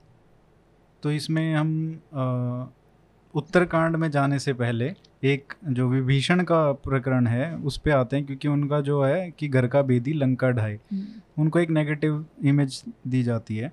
उसे प्रेजेंट करते आए हैं, उसको गलत तरीके से दिखाया जाता है, या सही तरीके से, मुझे नहीं पता, आप बताइए कि क्या मतलब राम, इसमें, वाल्मीकि रामायण में क्या उनका स्थान है, क्या उनको कैसे दिखाया गया है, क्या राइटियस धर्म के तरीके से उनको बताया कि ये धर्म के साथ थे, या किस तरीके से है?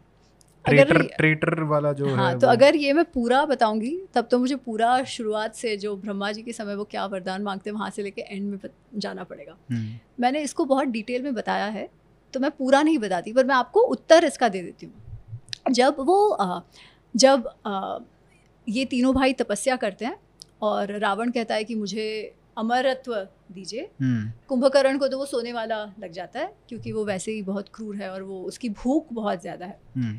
तो और जब विभीषण की बात आती है तो विभीषण कहता है कि परम आपद परम आपद गतस्यपि मैं कितने भी बड़ी परेशानी में पढ़ूँ ना तो भी धर्मे में मति भव धर्म में मति भवे मेरी जो बुद्धि है वो हमेशा धर्म में ही लगे ऐसा आप मुझे वरदान वरदान दीजिए। ये वरदान विभीषण ने मांगा है ठीक है?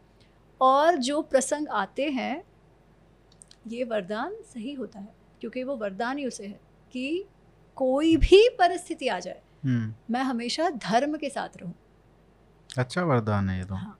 मांगना चाहिए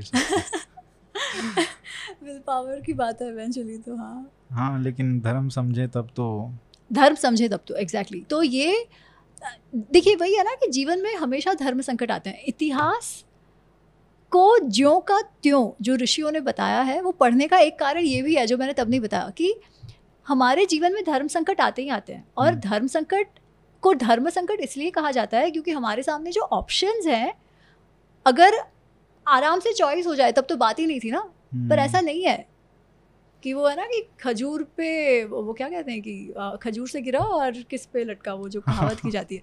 वैसे चॉइसेस हमारे सामने है कि between the devil and the deep size हाँ दोनों ही ऑप्टिमल नहीं है है ना? हम्म। दोनों ही ऑप्टिमल नहीं है। आप उसमें कौन से का साथ दो? हम्म। फिर भी निर्णय तो लेना पड़ता है और वो निर्णय आप कैसे रख लो वो आपके व्यक्तित्व आपके स्वधर्म आपके हम्म। कर्तव्य निष्ठता आपके scope what you think is your kartavya towards your samaj इस सब पे डिपेंड करता है और इसकी पूरी गीता उसी पे है ना कि धर्म संकट के लिए आप कैसे निर्णय लो hmm. कि सबसे पहला था कि you have to be very objective योगस्थ जिसे कहा जाता है कि वो बनना है hmm. खैर without going into detail over there तो ये धर्म संकट तो है तो इसके लिए भी ये धर्म संकट है ना कि मैं मेरे भाई को लॉयल रहूँ hmm. या सही का साथ दूँ अच्छा इस केस में थोड़ा बहुत ये हुआ है कि रावण स्वयं ही उसे निकाल देता है रावण को लगता है कि तुम तो मेरे दुश्मन हो तुम तो कलंक हो राक्षस समाज पर हम्म। क्यों क्योंकि वो क्योंकि विभीषण केवल उसे ऐसी सलाह देता है कि आप जो कर रहे हो वो बिल्कुल सही नहीं है हम्म। आपने सीता को पकड़ के रखा है यही बहुत गलत है और राम के साथ शत्रुता कर रहे हो यही गलत है तो आपको छोड़ ही देना चाहिए बिल्कुल सही नहीं है। क्योंकि वो सही से सलाह दे रहा है इसीलिए रावण और इंद्रजीत उसकी अवमानना करके अवहेलना करके उसे इतने हद तक कहते हैं कि अगर तुम्हारे जगह पर कोई और ये बात कर रहा होता ना तो उसको तुम मृत्युदंड ही मिलता। तुम तो मुझसे जलते हो। हम्म। तुम तो चाहते हो कि मेरे से सब हड़प लो इसलिए तुम ऐसे कह रहे हो। तो ये इंसल्ट भी वो नहीं ले पाता और वो कहता है कि नहीं मैं जाऊँगा जो सही है उसकी तरफ़ जाऊँगा और वो चला जाता है। हम्म। अब आते हैं सबसे कंट्रोवर्शियल पार्ट उत्तरकांड पे। जय श्री राम आप मेरी रक्षा करिएगा इसके उत्तरों से। जो भी उत्तर का मुझसे हाँ। तो एक तो पहला ये कि एक कंट्रोवर्सी तो ये है कि उत्तरकांड क्या वास्तव में सच है भी या बाद में एडिशन हुआ है। एक ये आता है और उसमें सबसे ज़्यादा प्रश्न आते हैं क्योंकि युद्ध जीतने के बाद जो अग्नि परीक्षा होती है माता सीता की उसका जस्टिफिकेशन की वो प्रेग्नेंट थी और उस समय आ, इतना सब कुछ हुआ। राम ने उनको त्याग दिया। आ, तो उनकी जो मर्यादा है वो उस समय कहाँ थी? तो मर्यादा पुरुषोत्तम जो है वो कहना। नहीं चाहिए। इस तरीके के विभिन्न विभिन्न सवाल आते रहते हैं। वो सबसे बड़ा जो एक कंट्रोवर्शियल पार्ट है उस पर सबसे ज़्यादा उनको मतलब कोई भी नॉर्मल जो ऐसा नहीं कह रहा हूँ कि जो मतलब हेटर्स हैं वो ऐसे क्वेश्चन पूछते हैं लेकिन जो क्वेश्चन उठते हैं लोक गीतों में भी कितने सारे ऐसा ना कि लोग हम्म। पूछते हैं कि अरे आपने क्यों सीता के साथ ऐसे कहा अरे राम आप तो बड़े निष्ठुर निकले ऐसे लोक गीतों में भी है ये तो, तो जो टीवी वाली रामायण है हाँ। उसमें भी जो आपने वो जो गाना है कितना सुंदर है वो जब लव कुश वो गाते हैं हाँ। वो बहुत इमोशनल है मतलब। उसके बाद जो गिनाते हैं कि पहले तो उनकी स्तुति करते हैं है ना? उसके बाद फिर उनके जब उस पर आते हैं तो सबके आँखों में आँसू आते हैं। तो वो एक वो एक कंट्रोवर्शियल है उसमें आपकी क्या है राय क्या सोचते हैं? इसमें क्या इससे जोड़ सकते हैं? क्या उत्तराखंड इसमें है वाल्मीकि रामायण में? तो जब मैं लिख रही थी तब मेरे लिए भी ये बहुत बड़ा धर्म संकट था हम्म, कि क्या मैं आ, उत्तरकांड की बातों को लूँ या ना लूँ। अच्छा अब कुछ कुछ बातें जैसे मैंने कही है ना? द डिटेल्स ऑफ़ इनको वरदान मिलना ये श्रापों के कुछ प्रसंग हम्म, रावण और उनके जन्म की कथा इट्सेल्फ राइट ऐसी बहुत सारे कथाएँ जो है वो उत्तरकांड में है हम्म, जो इसके पहले नहीं है। तो अगर मैं कहती कि उत्तरकांड बिल्कुल नहीं लेना है तो ये सारी जो इंटरेस्टिंग कथाएँ इवन ये रावण को रावण नाम कैसे मिला ये भी उत्तरकांड से है। तो ये बहुत सारा मुझे एक तो ड्रॉप करना पड़ता क्योंकि अ, नहीं तो वो कंसिस्टेंट नहीं रहता ना मैं कुछ लूँ और कुछ ना लूँ ये तो सही नहीं होता। तो सबसे बड़ा तो प्रश्न ये था कि उत्तरकांड को लिया जाए या ना लिया जाए। हम्म, क्योंकि मैंने इस पर बहुत पढ़ा ठीक है कि लोगों का क्या मंतव्य है स्कॉलर्स का क्या मंतव्य है। तो दो इक्वली स्ट्रॉन्ग मंतव्य के ग्रुप्स हैं एक जो कहता है कि नहीं उत्तरकांड रामायण का भाग ही नहीं है नॉट जस्ट उत्तरकांड बिकॉज़ अगर उत्तरकांड को आप ना मानो तो there are things in Balkand जो भी आप जस्टिफाई नहीं कर पाओगे। ठीक है वो लिंक्ड है। तो ना ही उत्तरकांड ना ही पार्ट्स ऑफ़ बालकांड ये हम्म। दोनों भी नहीं है। रामायण का एक्चुअल वाल्मीकि रामायण का भाग। और एक स्कूल ऑफ़ स्कॉलर्स जो है जो थोड़े ट्रेडिशनल भी है वो कहते हैं कि नहीं नहीं ऐसा नहीं है। हम्म, है ही। ठीक है। और दोनों के जो लॉजिक हैं जो आर्ग्यूमेंट्स हैं वो दोनों सही है। ठीक है सही या गलत एक्चुअली मैं उसमें नहीं पढ़ना चाहती पर इतने ही स्ट्रॉन्ग आर्ग्यूमेंट्स है कि क्यों होना चाहिए क्यों हम्म। नहीं होना चाहिए उसका। हम्म। अच्छा अब अब मुझे क्या करना चाहिए? तो मैंने इसको इस तरीके से सोचा कि मैं गीता प्रेस को रेफरेंस मान रही हूँ। गीता प्रेस में उत्तरकांड है।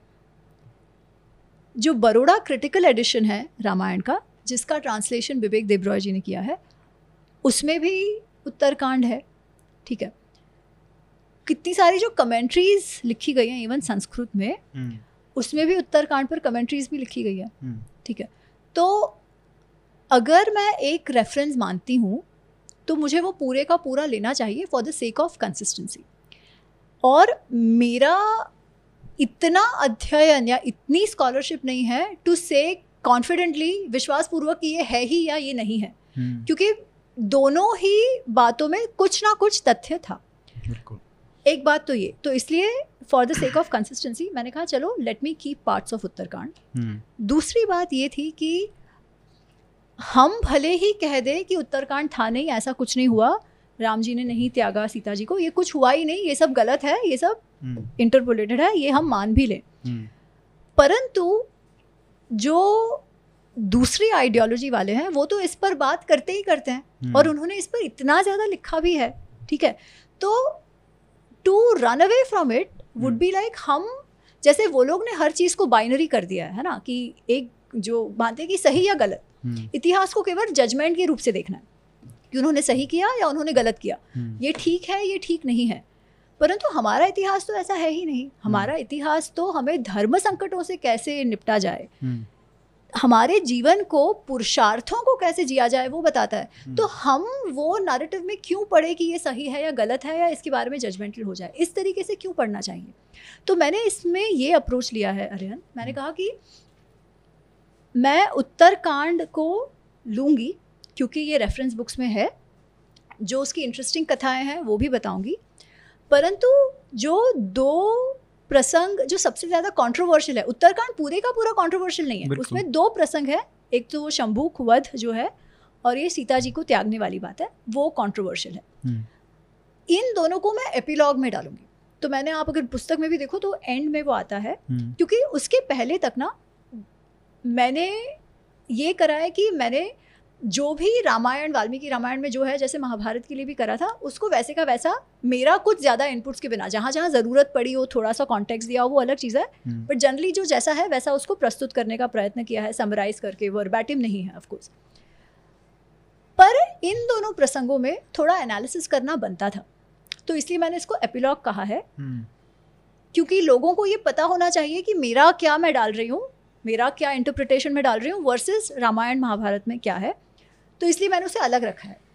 अब लोग जब पढ़ें तो उनको ये स्वतंत्रता और समझ और ये ट्रांसपेरेंसी होनी चाहिए कि उसे मानना है तो माने ना मानना है तो ना माने हम्म, अपने ऊपर है। परंतु मुझे ये पॉइंट तो लाना ही था हम्म, कि इतिहास को हर बार जजमेंट से सही गलत इसके बियॉन्ड जाकर भी देखा जा सकता है एक अलग पर्सपेक्टिव से। हम्म, यही बात मैंने ये सीता जी के त्यागने वाले प्रसंग में भी करी है कि let us not make it about right और wrong let us ask questions ठीक है कि किस परिस्थिति में ये निर्णय लिए गए? एंड नॉट टू जस्टिफाई और से कि अच्छा राम जी ने ये किया जस्टिफाई हो गया। नहीं ये मैं नहीं कह रही। ठीक है?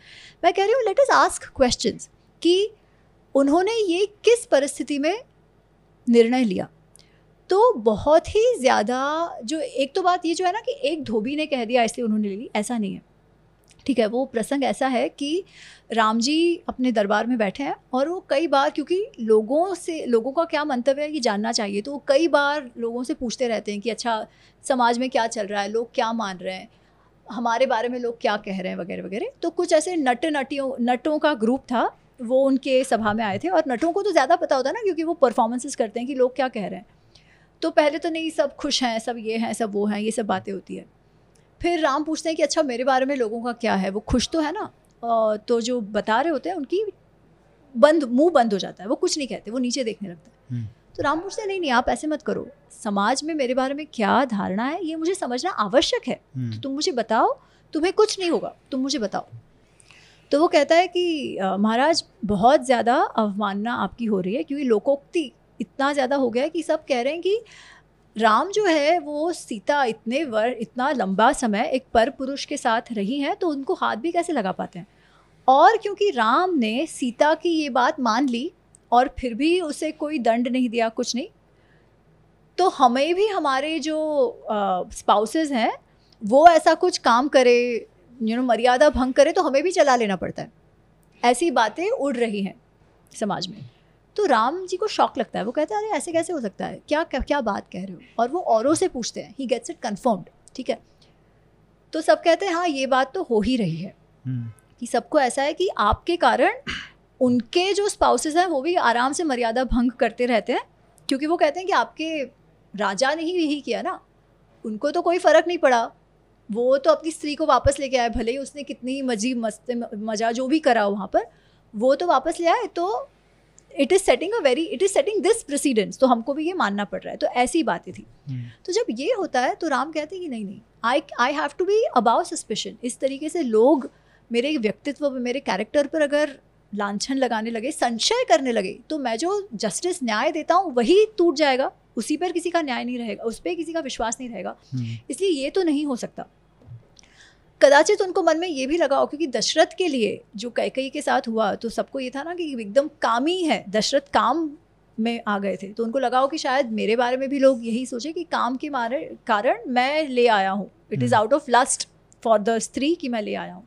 कदाचित ही होगा पर ये बात उसमें नहीं है ठीक है? उसमें सिर्फ़ इतना है कि वो कहते हैं कि नहीं ये ऐसी अगर लोगों के बीच ऐसी भावना है तो मुझे इस विषय में कुछ करना चाहिए और लोगों की अगर ये मंतव्य है कि सीता को छोड़ना चाहिए तो मैं छोड़ दूँगा। अच्छा अब ट्रेस दिस बैक टू राजा का क्या रोल है जो विश्वामित्र ने कहा है? हम्म, है ना कि सही है या गलत है? जो भी है चातुर्वर्ण हिताय प्रजा रक्षण कारणात तुम्हें जो भी करना पड़े वो तुम्हें करना है। अच्छा अब one section of people will say पर ये तो अन्याय हुआ। है ना? सीता के साथ उन्होंने अन्याय किया उनको तो पता था। पर वहीं पर वो धर्म संकट आता है ना, कि आप पति का धर्म निभाओ या आप राजा का धर्म निभाओ। कई परिस्थितियाँ ऐसी है कि आपको ये चॉइस करनी पड़ती है। इट इज़ नॉट अबाउट सही या गलत। और मैं तो ये भी पूछती हूँ कि हम अपने लीडर से क्या एक्सपेक्टेशन रखते हैं कि ऐसी परिस्थिति में उन्होंने किस चीज़ को ज़्यादा महत्व देना चाहिए? समाज को, उनके राजधर्म को या पति या इंडिविजुअल कुटुंब धर्म को, किस चीज़ को ज़्यादा महत्व देना चाहिए? This is for all of us to think again मैं ये नहीं कह रही हूँ, सही या गलत? अच्छा दूसरी बात, सीता जी भी जो है, सीता जी केवल राम की पत्नी नहीं थी, सीता जी भी एक रानी थी। तो लोगों के बीच विश्वास उत्पन्न करने का जो कर्तव्य था, वो उनका भी था, ठीक है? इसलिए आप अगर वो प्रसंग देखोगे ना तो सीता जी एक बार भी राम को दोषी नहीं मानती, उस चीज़ में।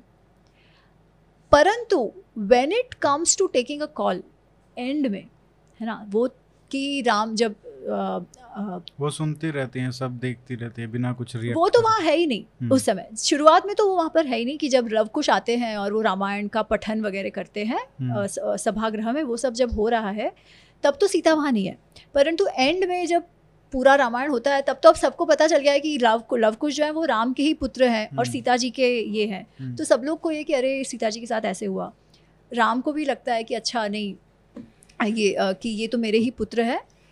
तो वो कहते हैं कि अच्छा नहीं तुम्हारी माता जी को आप लेकर आओ। तो वाल्मीकि जी आते हैं सीता जी को लेकर दूसरे दिन ठीक है? जब वाल्मीकि जी आते हैं तो वाल्मीकि जी कहते हैं कि मैं मुझे मालूम है कि ये एकदम पवित्र है आपके सिवाय इन्होंने किसी का भी कभी भी चिंतन भी नहीं किया बाकी सब तो जाने दो। हम्म। तो ये एकदम पवित्र है। अच्छा उस समय राम कहते हैं कि मैं तो हमेशा से जानता हूँ कि ये ऐसा है। मुझे तो इस पर कभी शंका थी ही नहीं। परंतु अगर एक बार फिर से, एक तो अग्नि परीक्षा तो हो चुकी है। एक बार फिर से ये प्रण ले, प्रतिज्ञा ले कि उनके मन में कुछ नहीं है तो मैं वापस इनको अपनाना चाहूँगा। ठीक है? उस समय सीता कहती है, नहीं। अब जिस धरती से मैं आई थी, उस धरती में मैं चली जाऊँगी। क्योंकि she doesn't explain it but the point is this एक माता होने का, एक पत्नी होने का, एक रानी होने का कर्तव्य उन्होंने निभाया। राम ने भी एक राजा होने का कर्तव्य निभाया। जहाँ तक हो सके, जहाँ पर ये कॉन्फ्लिक्ट नहीं था, तब तक वो पति भी उतने अच्छे बने। अच्छा आप आप आप ये प्रसंग देखो, ठीक है? अगर हम राम जी को इतना एनालाइज करते हैं तो दूसरी तरफ़ से हम देखें कि सीता तो एक्चुअली सीता जी तो आ सकती थी हनुमान जी के लिए, के साथ वापस। आप सोचो, उन्होंने वो नहीं आने के कारण एक तो उनको इतना बड़ा पुल बांधना पड़ा इतने लोग मरे, इतना विनाश हुआ, सब कुछ हुआ, है ना? फिर भी शी इंसिस्टेड क्यों? क्योंकि राम जी के नाम पर लांछन ना लगे। वही बात जो अग्नि परीक्षा के समय भी राम उकसाते ही सीता को इसलिए, ताकि आगे जाके और वो कहते हैं, मैं तो जानता हूँ, मुझे बिल्कुल भी शंका नहीं है कि सीता जब वो सब प्रसंग पूरा हो जाता है तब। वो कहते हैं, मुझे तो कभी शंका थी ही नहीं, पर मैं जानता हूँ कि लोग ये प्रश्न उठाएँगे, और मैं नहीं चाहता कि सीता पर आगे चलकर ये प्रश्न उठे इसलिए मैंने उसे रोका नहीं जब उसने अग्नि परीक्षा करने की बात कही। तो इसलिए मैंने नहीं रोका। तो सीता राम जी के रेपुटेशन के बारे में सोच रही हैं। राम सीता जी के रेपुटेशन के बारे में सोच रहे हैं, ठीक है? क्योंकि वो एक दूसरे को समझते इतना है और ये बात का कोई ग्रज उनके बीच कभी था नहीं। परंतु जब ये वापस हुआ, जब वाल्मीकि जी के कहने के बाद भी राम जी कह रहे हैं कि नहीं, तुम प्रतिज्ञा लो और फिर वापस आ जाओ, तब सीता जी कहती है, नहीं, अब नहीं। This is it this is it अब और नहीं। वो प्रतिज्ञा तो फिर भी लेती है पर फिर पर उनकी प्रतिज्ञा ये है कि अगर मैंने कभी किसी और पुरुष के बारे में कभी सोचा नहीं है राम के बियॉन्ड कभी सोचा नहीं है तो हे धरती तू मुझे अपना ले। तो मैं इस प्रसंग को हरेक के धर्म संकट से देखती हूँ। कर्तव्य किस तरफ़ हो स्कोप किस तरफ़ हो मैं इस तरीके से इस प्रसंग को देखती हूँ। राधा दिन बींग जजमेंटल अबाउट इट अग्नि परीक्षा जो आपने कहा वो कब हुई और क्या उसमें प्रसंग है? तो जो अग्नि परीक्षा का प्रसंग है वो युद्ध कांड में आता है। जब रावण को मार दिया है रावण का वध हो गया है रावण का अंतिम संस्कार भी हो गया है विभीषण राजा बन गए ये हम्म। सब हो चुका है। उसके बाद अब यह कि हनुमान जी को वो भेजते हैं और पूछते हैं कि सीता को पूछो वो क्या चाहती है। उसे बोल दो कि ऐसा ऐसा हो गया है अब रावण नहीं है। और सीता कहती है कि मुझे तो राम से मिलना है। तो राम कहते हैं ठीक है उनकी उन्हें ले आओ। पर उनको एकदम नहा धोकर अच्छे वस्त्रों में आभूषण धारण करके सब उन, और फिर उनको लेकर आओ। हम्म। ठीक है तो जब आती हैं सीता जी। अच्छा अब तक ये पुरुष जो है राम श्री राम जो है उन्होंने सीता जी को वापस लाने में कोई कोई परिश्रम नहीं नहीं करा हो ऐसा नहीं है। हम्म। सब कुछ कर दिया है। आप उनका विलाप देखो। जो अरण्य कांड से लेके जहाँ से सीता जी का अपहरण हुआ है तब से लेके युद्ध कांड तक उनका जो सीता जी के लिए विलाप है हे भगवान हम द्रवित हो जाएँगे। हम्म। इतना विलाप उन्होंने किया है कि इसके बिना तो मैं जी भी नहीं सकता इसके बिना तो मैं जीवन त्याग दूँगा। ये मेरे साथ सब कुछ सब ऐशो आराम छोड़कर आई है और ये मैं और अब मैं इससे बिछड़ गया हूँ। इतने हद तक वो कहते हैं कि अगर मुझसे सीता नहीं मिली हम्म। तो मैं तो मैं नाश्यामी सर्वम जगतम त्रैलोक्यम सचराचरम। जो भी है ना सबका विनाश कर दूँगा मैं हम्म। अगर मुझे सीता जी नहीं मिली। इस ऐसा इतना प्रेम है उनको। पर जब सीता जी आती है तो उनकी आँखें तो भर आई है पर वो नीचे देखते हैं ठीक है? और वो सीता जी को कहते हैं कि अब तुमको जहाँ जाना है तुम जाओ। क्योंकि मैं कोई तुम्हें बचाने नहीं आया था। ठीक है? सबको मालूम है वो उसे बचाने आए थे। पर मैं तो केवल मेरे सर पे ये लाछन ना लगे कि रावण मेरी स्त्री को उठा के ले गया और मैं कुछ नहीं करा तो मैं तो सिर्फ़ अपने मेरे कुल पे लाछन ना लगे इसलिए आया था। तुम इतने महीने रावण के साथ रही हो तो सबको ऐसे ही लगेगा कि अगर मैं तुमको वापस ले जाता हूँ तो सब तो मुझे काम ही समझेंगे। हम्म। तो मैं ऐसा नहीं हूँ कि मैं कुछ भी मान लूँ तो तुम अब कहीं पर भी जाना है जाओ मैं ऐसे तुम्हें वापस तो नहीं ले जाऊँगा। तो सब लोग बहुत चक्के रह जाते हैं ठीक है? अच्छा वो ये भी कहते हैं कि किसी को भी मानने में नहीं ले आएगा कि तुम्हारी जितनी सुंदर स्त्री को रावण ने कभी कुछ किया ना हो, ये किसी के मानने में ही नहीं आएगा। इसलिए वो उसे पूरा रूप धारण करके आए क्योंकि लोग देखें ना वो किस बारे में बात करें तो सीता जी को तो ऑफकोर्स बहुत गुस्सा आता है, वो रोने लगती हैं, वो विचलित हो जाती हैं, उनको गुस्सा आता है। और अग्नि परीक्षा देने का वो ऑफ़र करती हैं। किसी ने उनको कहा नहीं कि आप अग्नि परीक्षा दो, पर वो कहते हैं कि चिता, चिताम कुरु, सौमित्र हे सौमित्र हे लक्ष्मण, तुम चिता जलाओ। मेरा जो दुख है, उसका यही, इसी से ही इसका निराकरण हो सकता है तो तुम चिता जलाओ। और वो कहते हैं कि अगर मेरे मन में कभी भी कोई पाप आया हो तो मैं, हे अग्नि, मुझे आप ले लेना। तो ऐसे करके वो पूरा है। ऑफकोर्स उनके मन में कुछ पाप नहीं है। फिर अग्नि साक्षी देते हैं और उनको वापस ले आते हैं। जब जैसे ही ये प्रसंग होता है ना कि राम तुरंत कहते हैं ये कहते हैं मुझे तो मालूम है सीता का मेरे सिवाय किसी और में कभी मन लगा ही नहीं है। वो कभी मुझसे अलग ही नहीं हो पाएगी। वो कभी जैसे सूर्य की प्रभा उससे अलग नहीं हो सकती वैसे सीता मुझसे कभी अलग नहीं हो पाएगी। हम आओ अच्छा मी मैं ये जानता था। परंतु फिर भी जब उसने अग्नि परीक्षा की बात करी सीता ने तो मैंने मना नहीं किया। उसका हम्म। कारण ही ये था कि लोगों को लोगों के मन में कभी इस बात की शंका नहीं होनी चाहिए कि सीता जो है वो जो भी यू नो अशुद्ध है या जो भी। hmm. सीता का क्या कैरेक्टर है वो लोगों को जैसी वो है वैसा पता होना चाहिए। hmm. इसीलिए मैंने ये करा मुझे तो कभी इस बात पे कोई शंका ही नहीं थी। ऐसा श्री राम कहते हैं। और सीता जी भी समझती हैं फिर वो वापस जाते हैं ये वो तो और युद्धकांड उनके जो राज्याभिषेक के साथ युद्धकांड पूर्ण होता है। और अब ये वापस जो है जो लोक अपवाद हुआ है लोगों लोगों के बीच जो अपवाद हुआ है कि अच्छा ये क्या हमारी स्त्रियाँ स्त्रियाँ भी वैसा ही कर रही हैं और हम कुछ कर नहीं पा रहे क्योंकि हमारे राजा ही कुछ नहीं करते। अब उन्होंने अपनी ऐसी पत्नी को यू you नो know, मर्यादा तोड़ने दी वगैरह वगैरह। ये सब जो लोक अपवाद है हम्म। और ये उत्तरकांड में आता है। तो ऐसा ही है। इसलिए दूसरी बार सीता जी ये नहीं कहती कि मतलब दूसरी बार वापस आने को नहीं कहती। दूसरी बार वो कहती हैं कि नहीं तू हे धरती माँ तू मुझे अब ले ले अपनी कोख में। तो ऐसा है। तो इसमें हमें श्री राम की हेल्पलेसनेस सीता जी की हेल्पलेसनेस ये आई थिंक इसकी बात यह ना कि कई बार जीवन में ऐसे प्रसंग आते हैं विच आर नॉट ऑप्टिमल और उस नॉट ऑप्टिमल में भी डिसीज़न लेना पड़ता है और उसे जीना भी पड़ता है है ना? कोई ऑप्शन नहीं है ये जीवन है। और ये सिर्फ़ हमारे साथ नहीं है ये हमारे राजाओं के साथ देवों के साथ भी यही हुआ है कि आप कैसे किस तरीके से इन बीच निर्णय लो। निर्णय आपको वो लेना है कि जो समाज एटलीस्ट अगर आप राजा हो तो आपकी प्रजा के लिए जो अच्छा है वो हम्म। आपको लेना है। यही राजधर्म है। This is rajdharma in practice as I understand पर उसका अर्थ सीता जी के साथ जो हुआ वो न्यायपूर्ण था? नहीं ऐसा नहीं है। सीता जी के साथ हुआ वो न्यायपूर्ण नहीं था उनके साथ जो हुआ वो गलत हुआ। परंतु उसका अर्थ जो राम जी ने किया वो बाय डिफ़ॉल्ट गलत हो गया in the larger context of things can't say right यही तो यही तो कमाल है ना यही तो जीवन है। धर्म की गति। बहुत सूक्ष्म है। अति हाँ। सूक्ष्म है। कदाचित आज के परिप्रेक्ष्य में वो अलग होता क्योंकि देश काल के हिसाब से जो रीतियाँ हैं रिवाज हैं विचार हैं वो बदलते हैं स्टैंडर्ड्स बदलते हैं। आज की परिस्थिति में अलग होगा।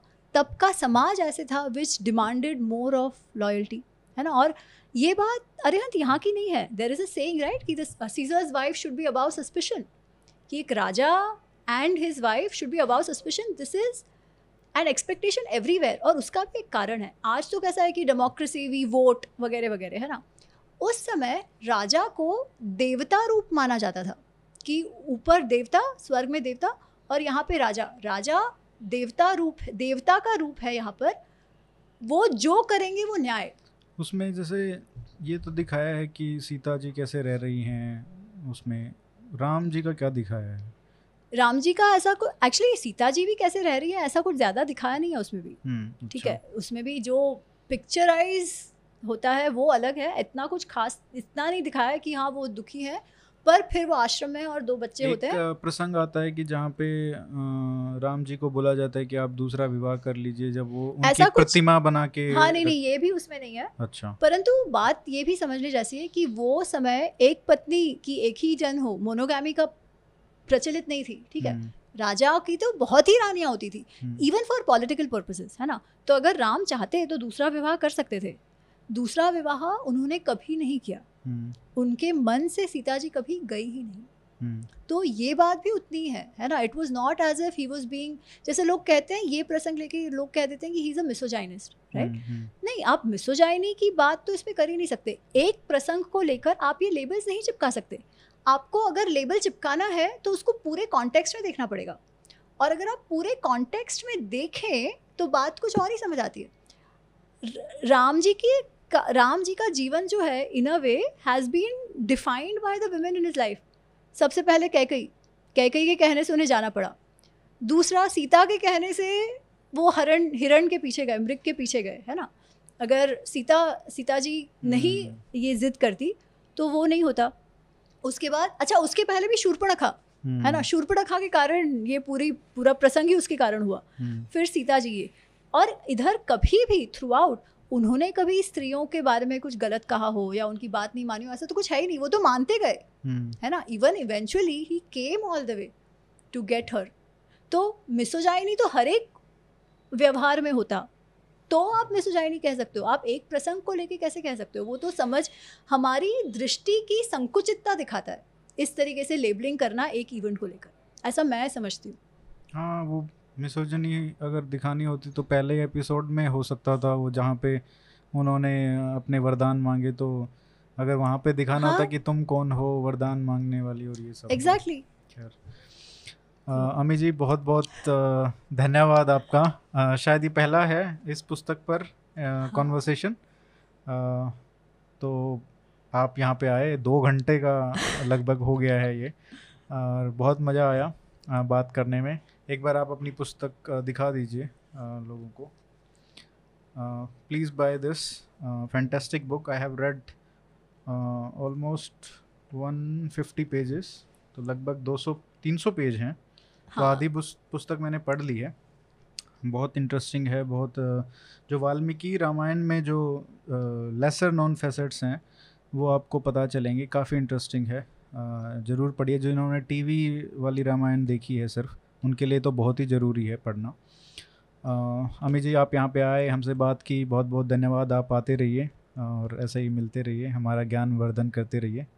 और आशा करते हैं कि पिछली बार जितनी गालियाँ पड़ी थी उतनी ना पड़े कर्ण के भी पड़ी थी। कर्ण के चक्कर में तो हाँ, पर नहीं गालियाँ भी पड़ी थी और लोगों ने प्यार भी बहुत बहुत मिला, प्यार भी मिला है। बिल्कुल। धन्यवाद थैंक यू। बहुत बहुत धन्यवाद मैं बस एक आखिर की चीज़ कहना चाहूँगी कि इस इस विषयों पे बोलना इज़ लाइक बियॉन्ड माय मेरा जो अधिकार क्षेत्र है। हाँ हम कौन होते हैं वही हम कौन होते हैं? इसलिए अगर कुछ गलती है किसी को बुरा। लगा हो कुछ बोलने में गलती हो गई हो तो प्लीज़ क्षमस्व बस इतना कहूँगी। जय मेरी तरफ़ से भी क्षमा। धन्यवाद।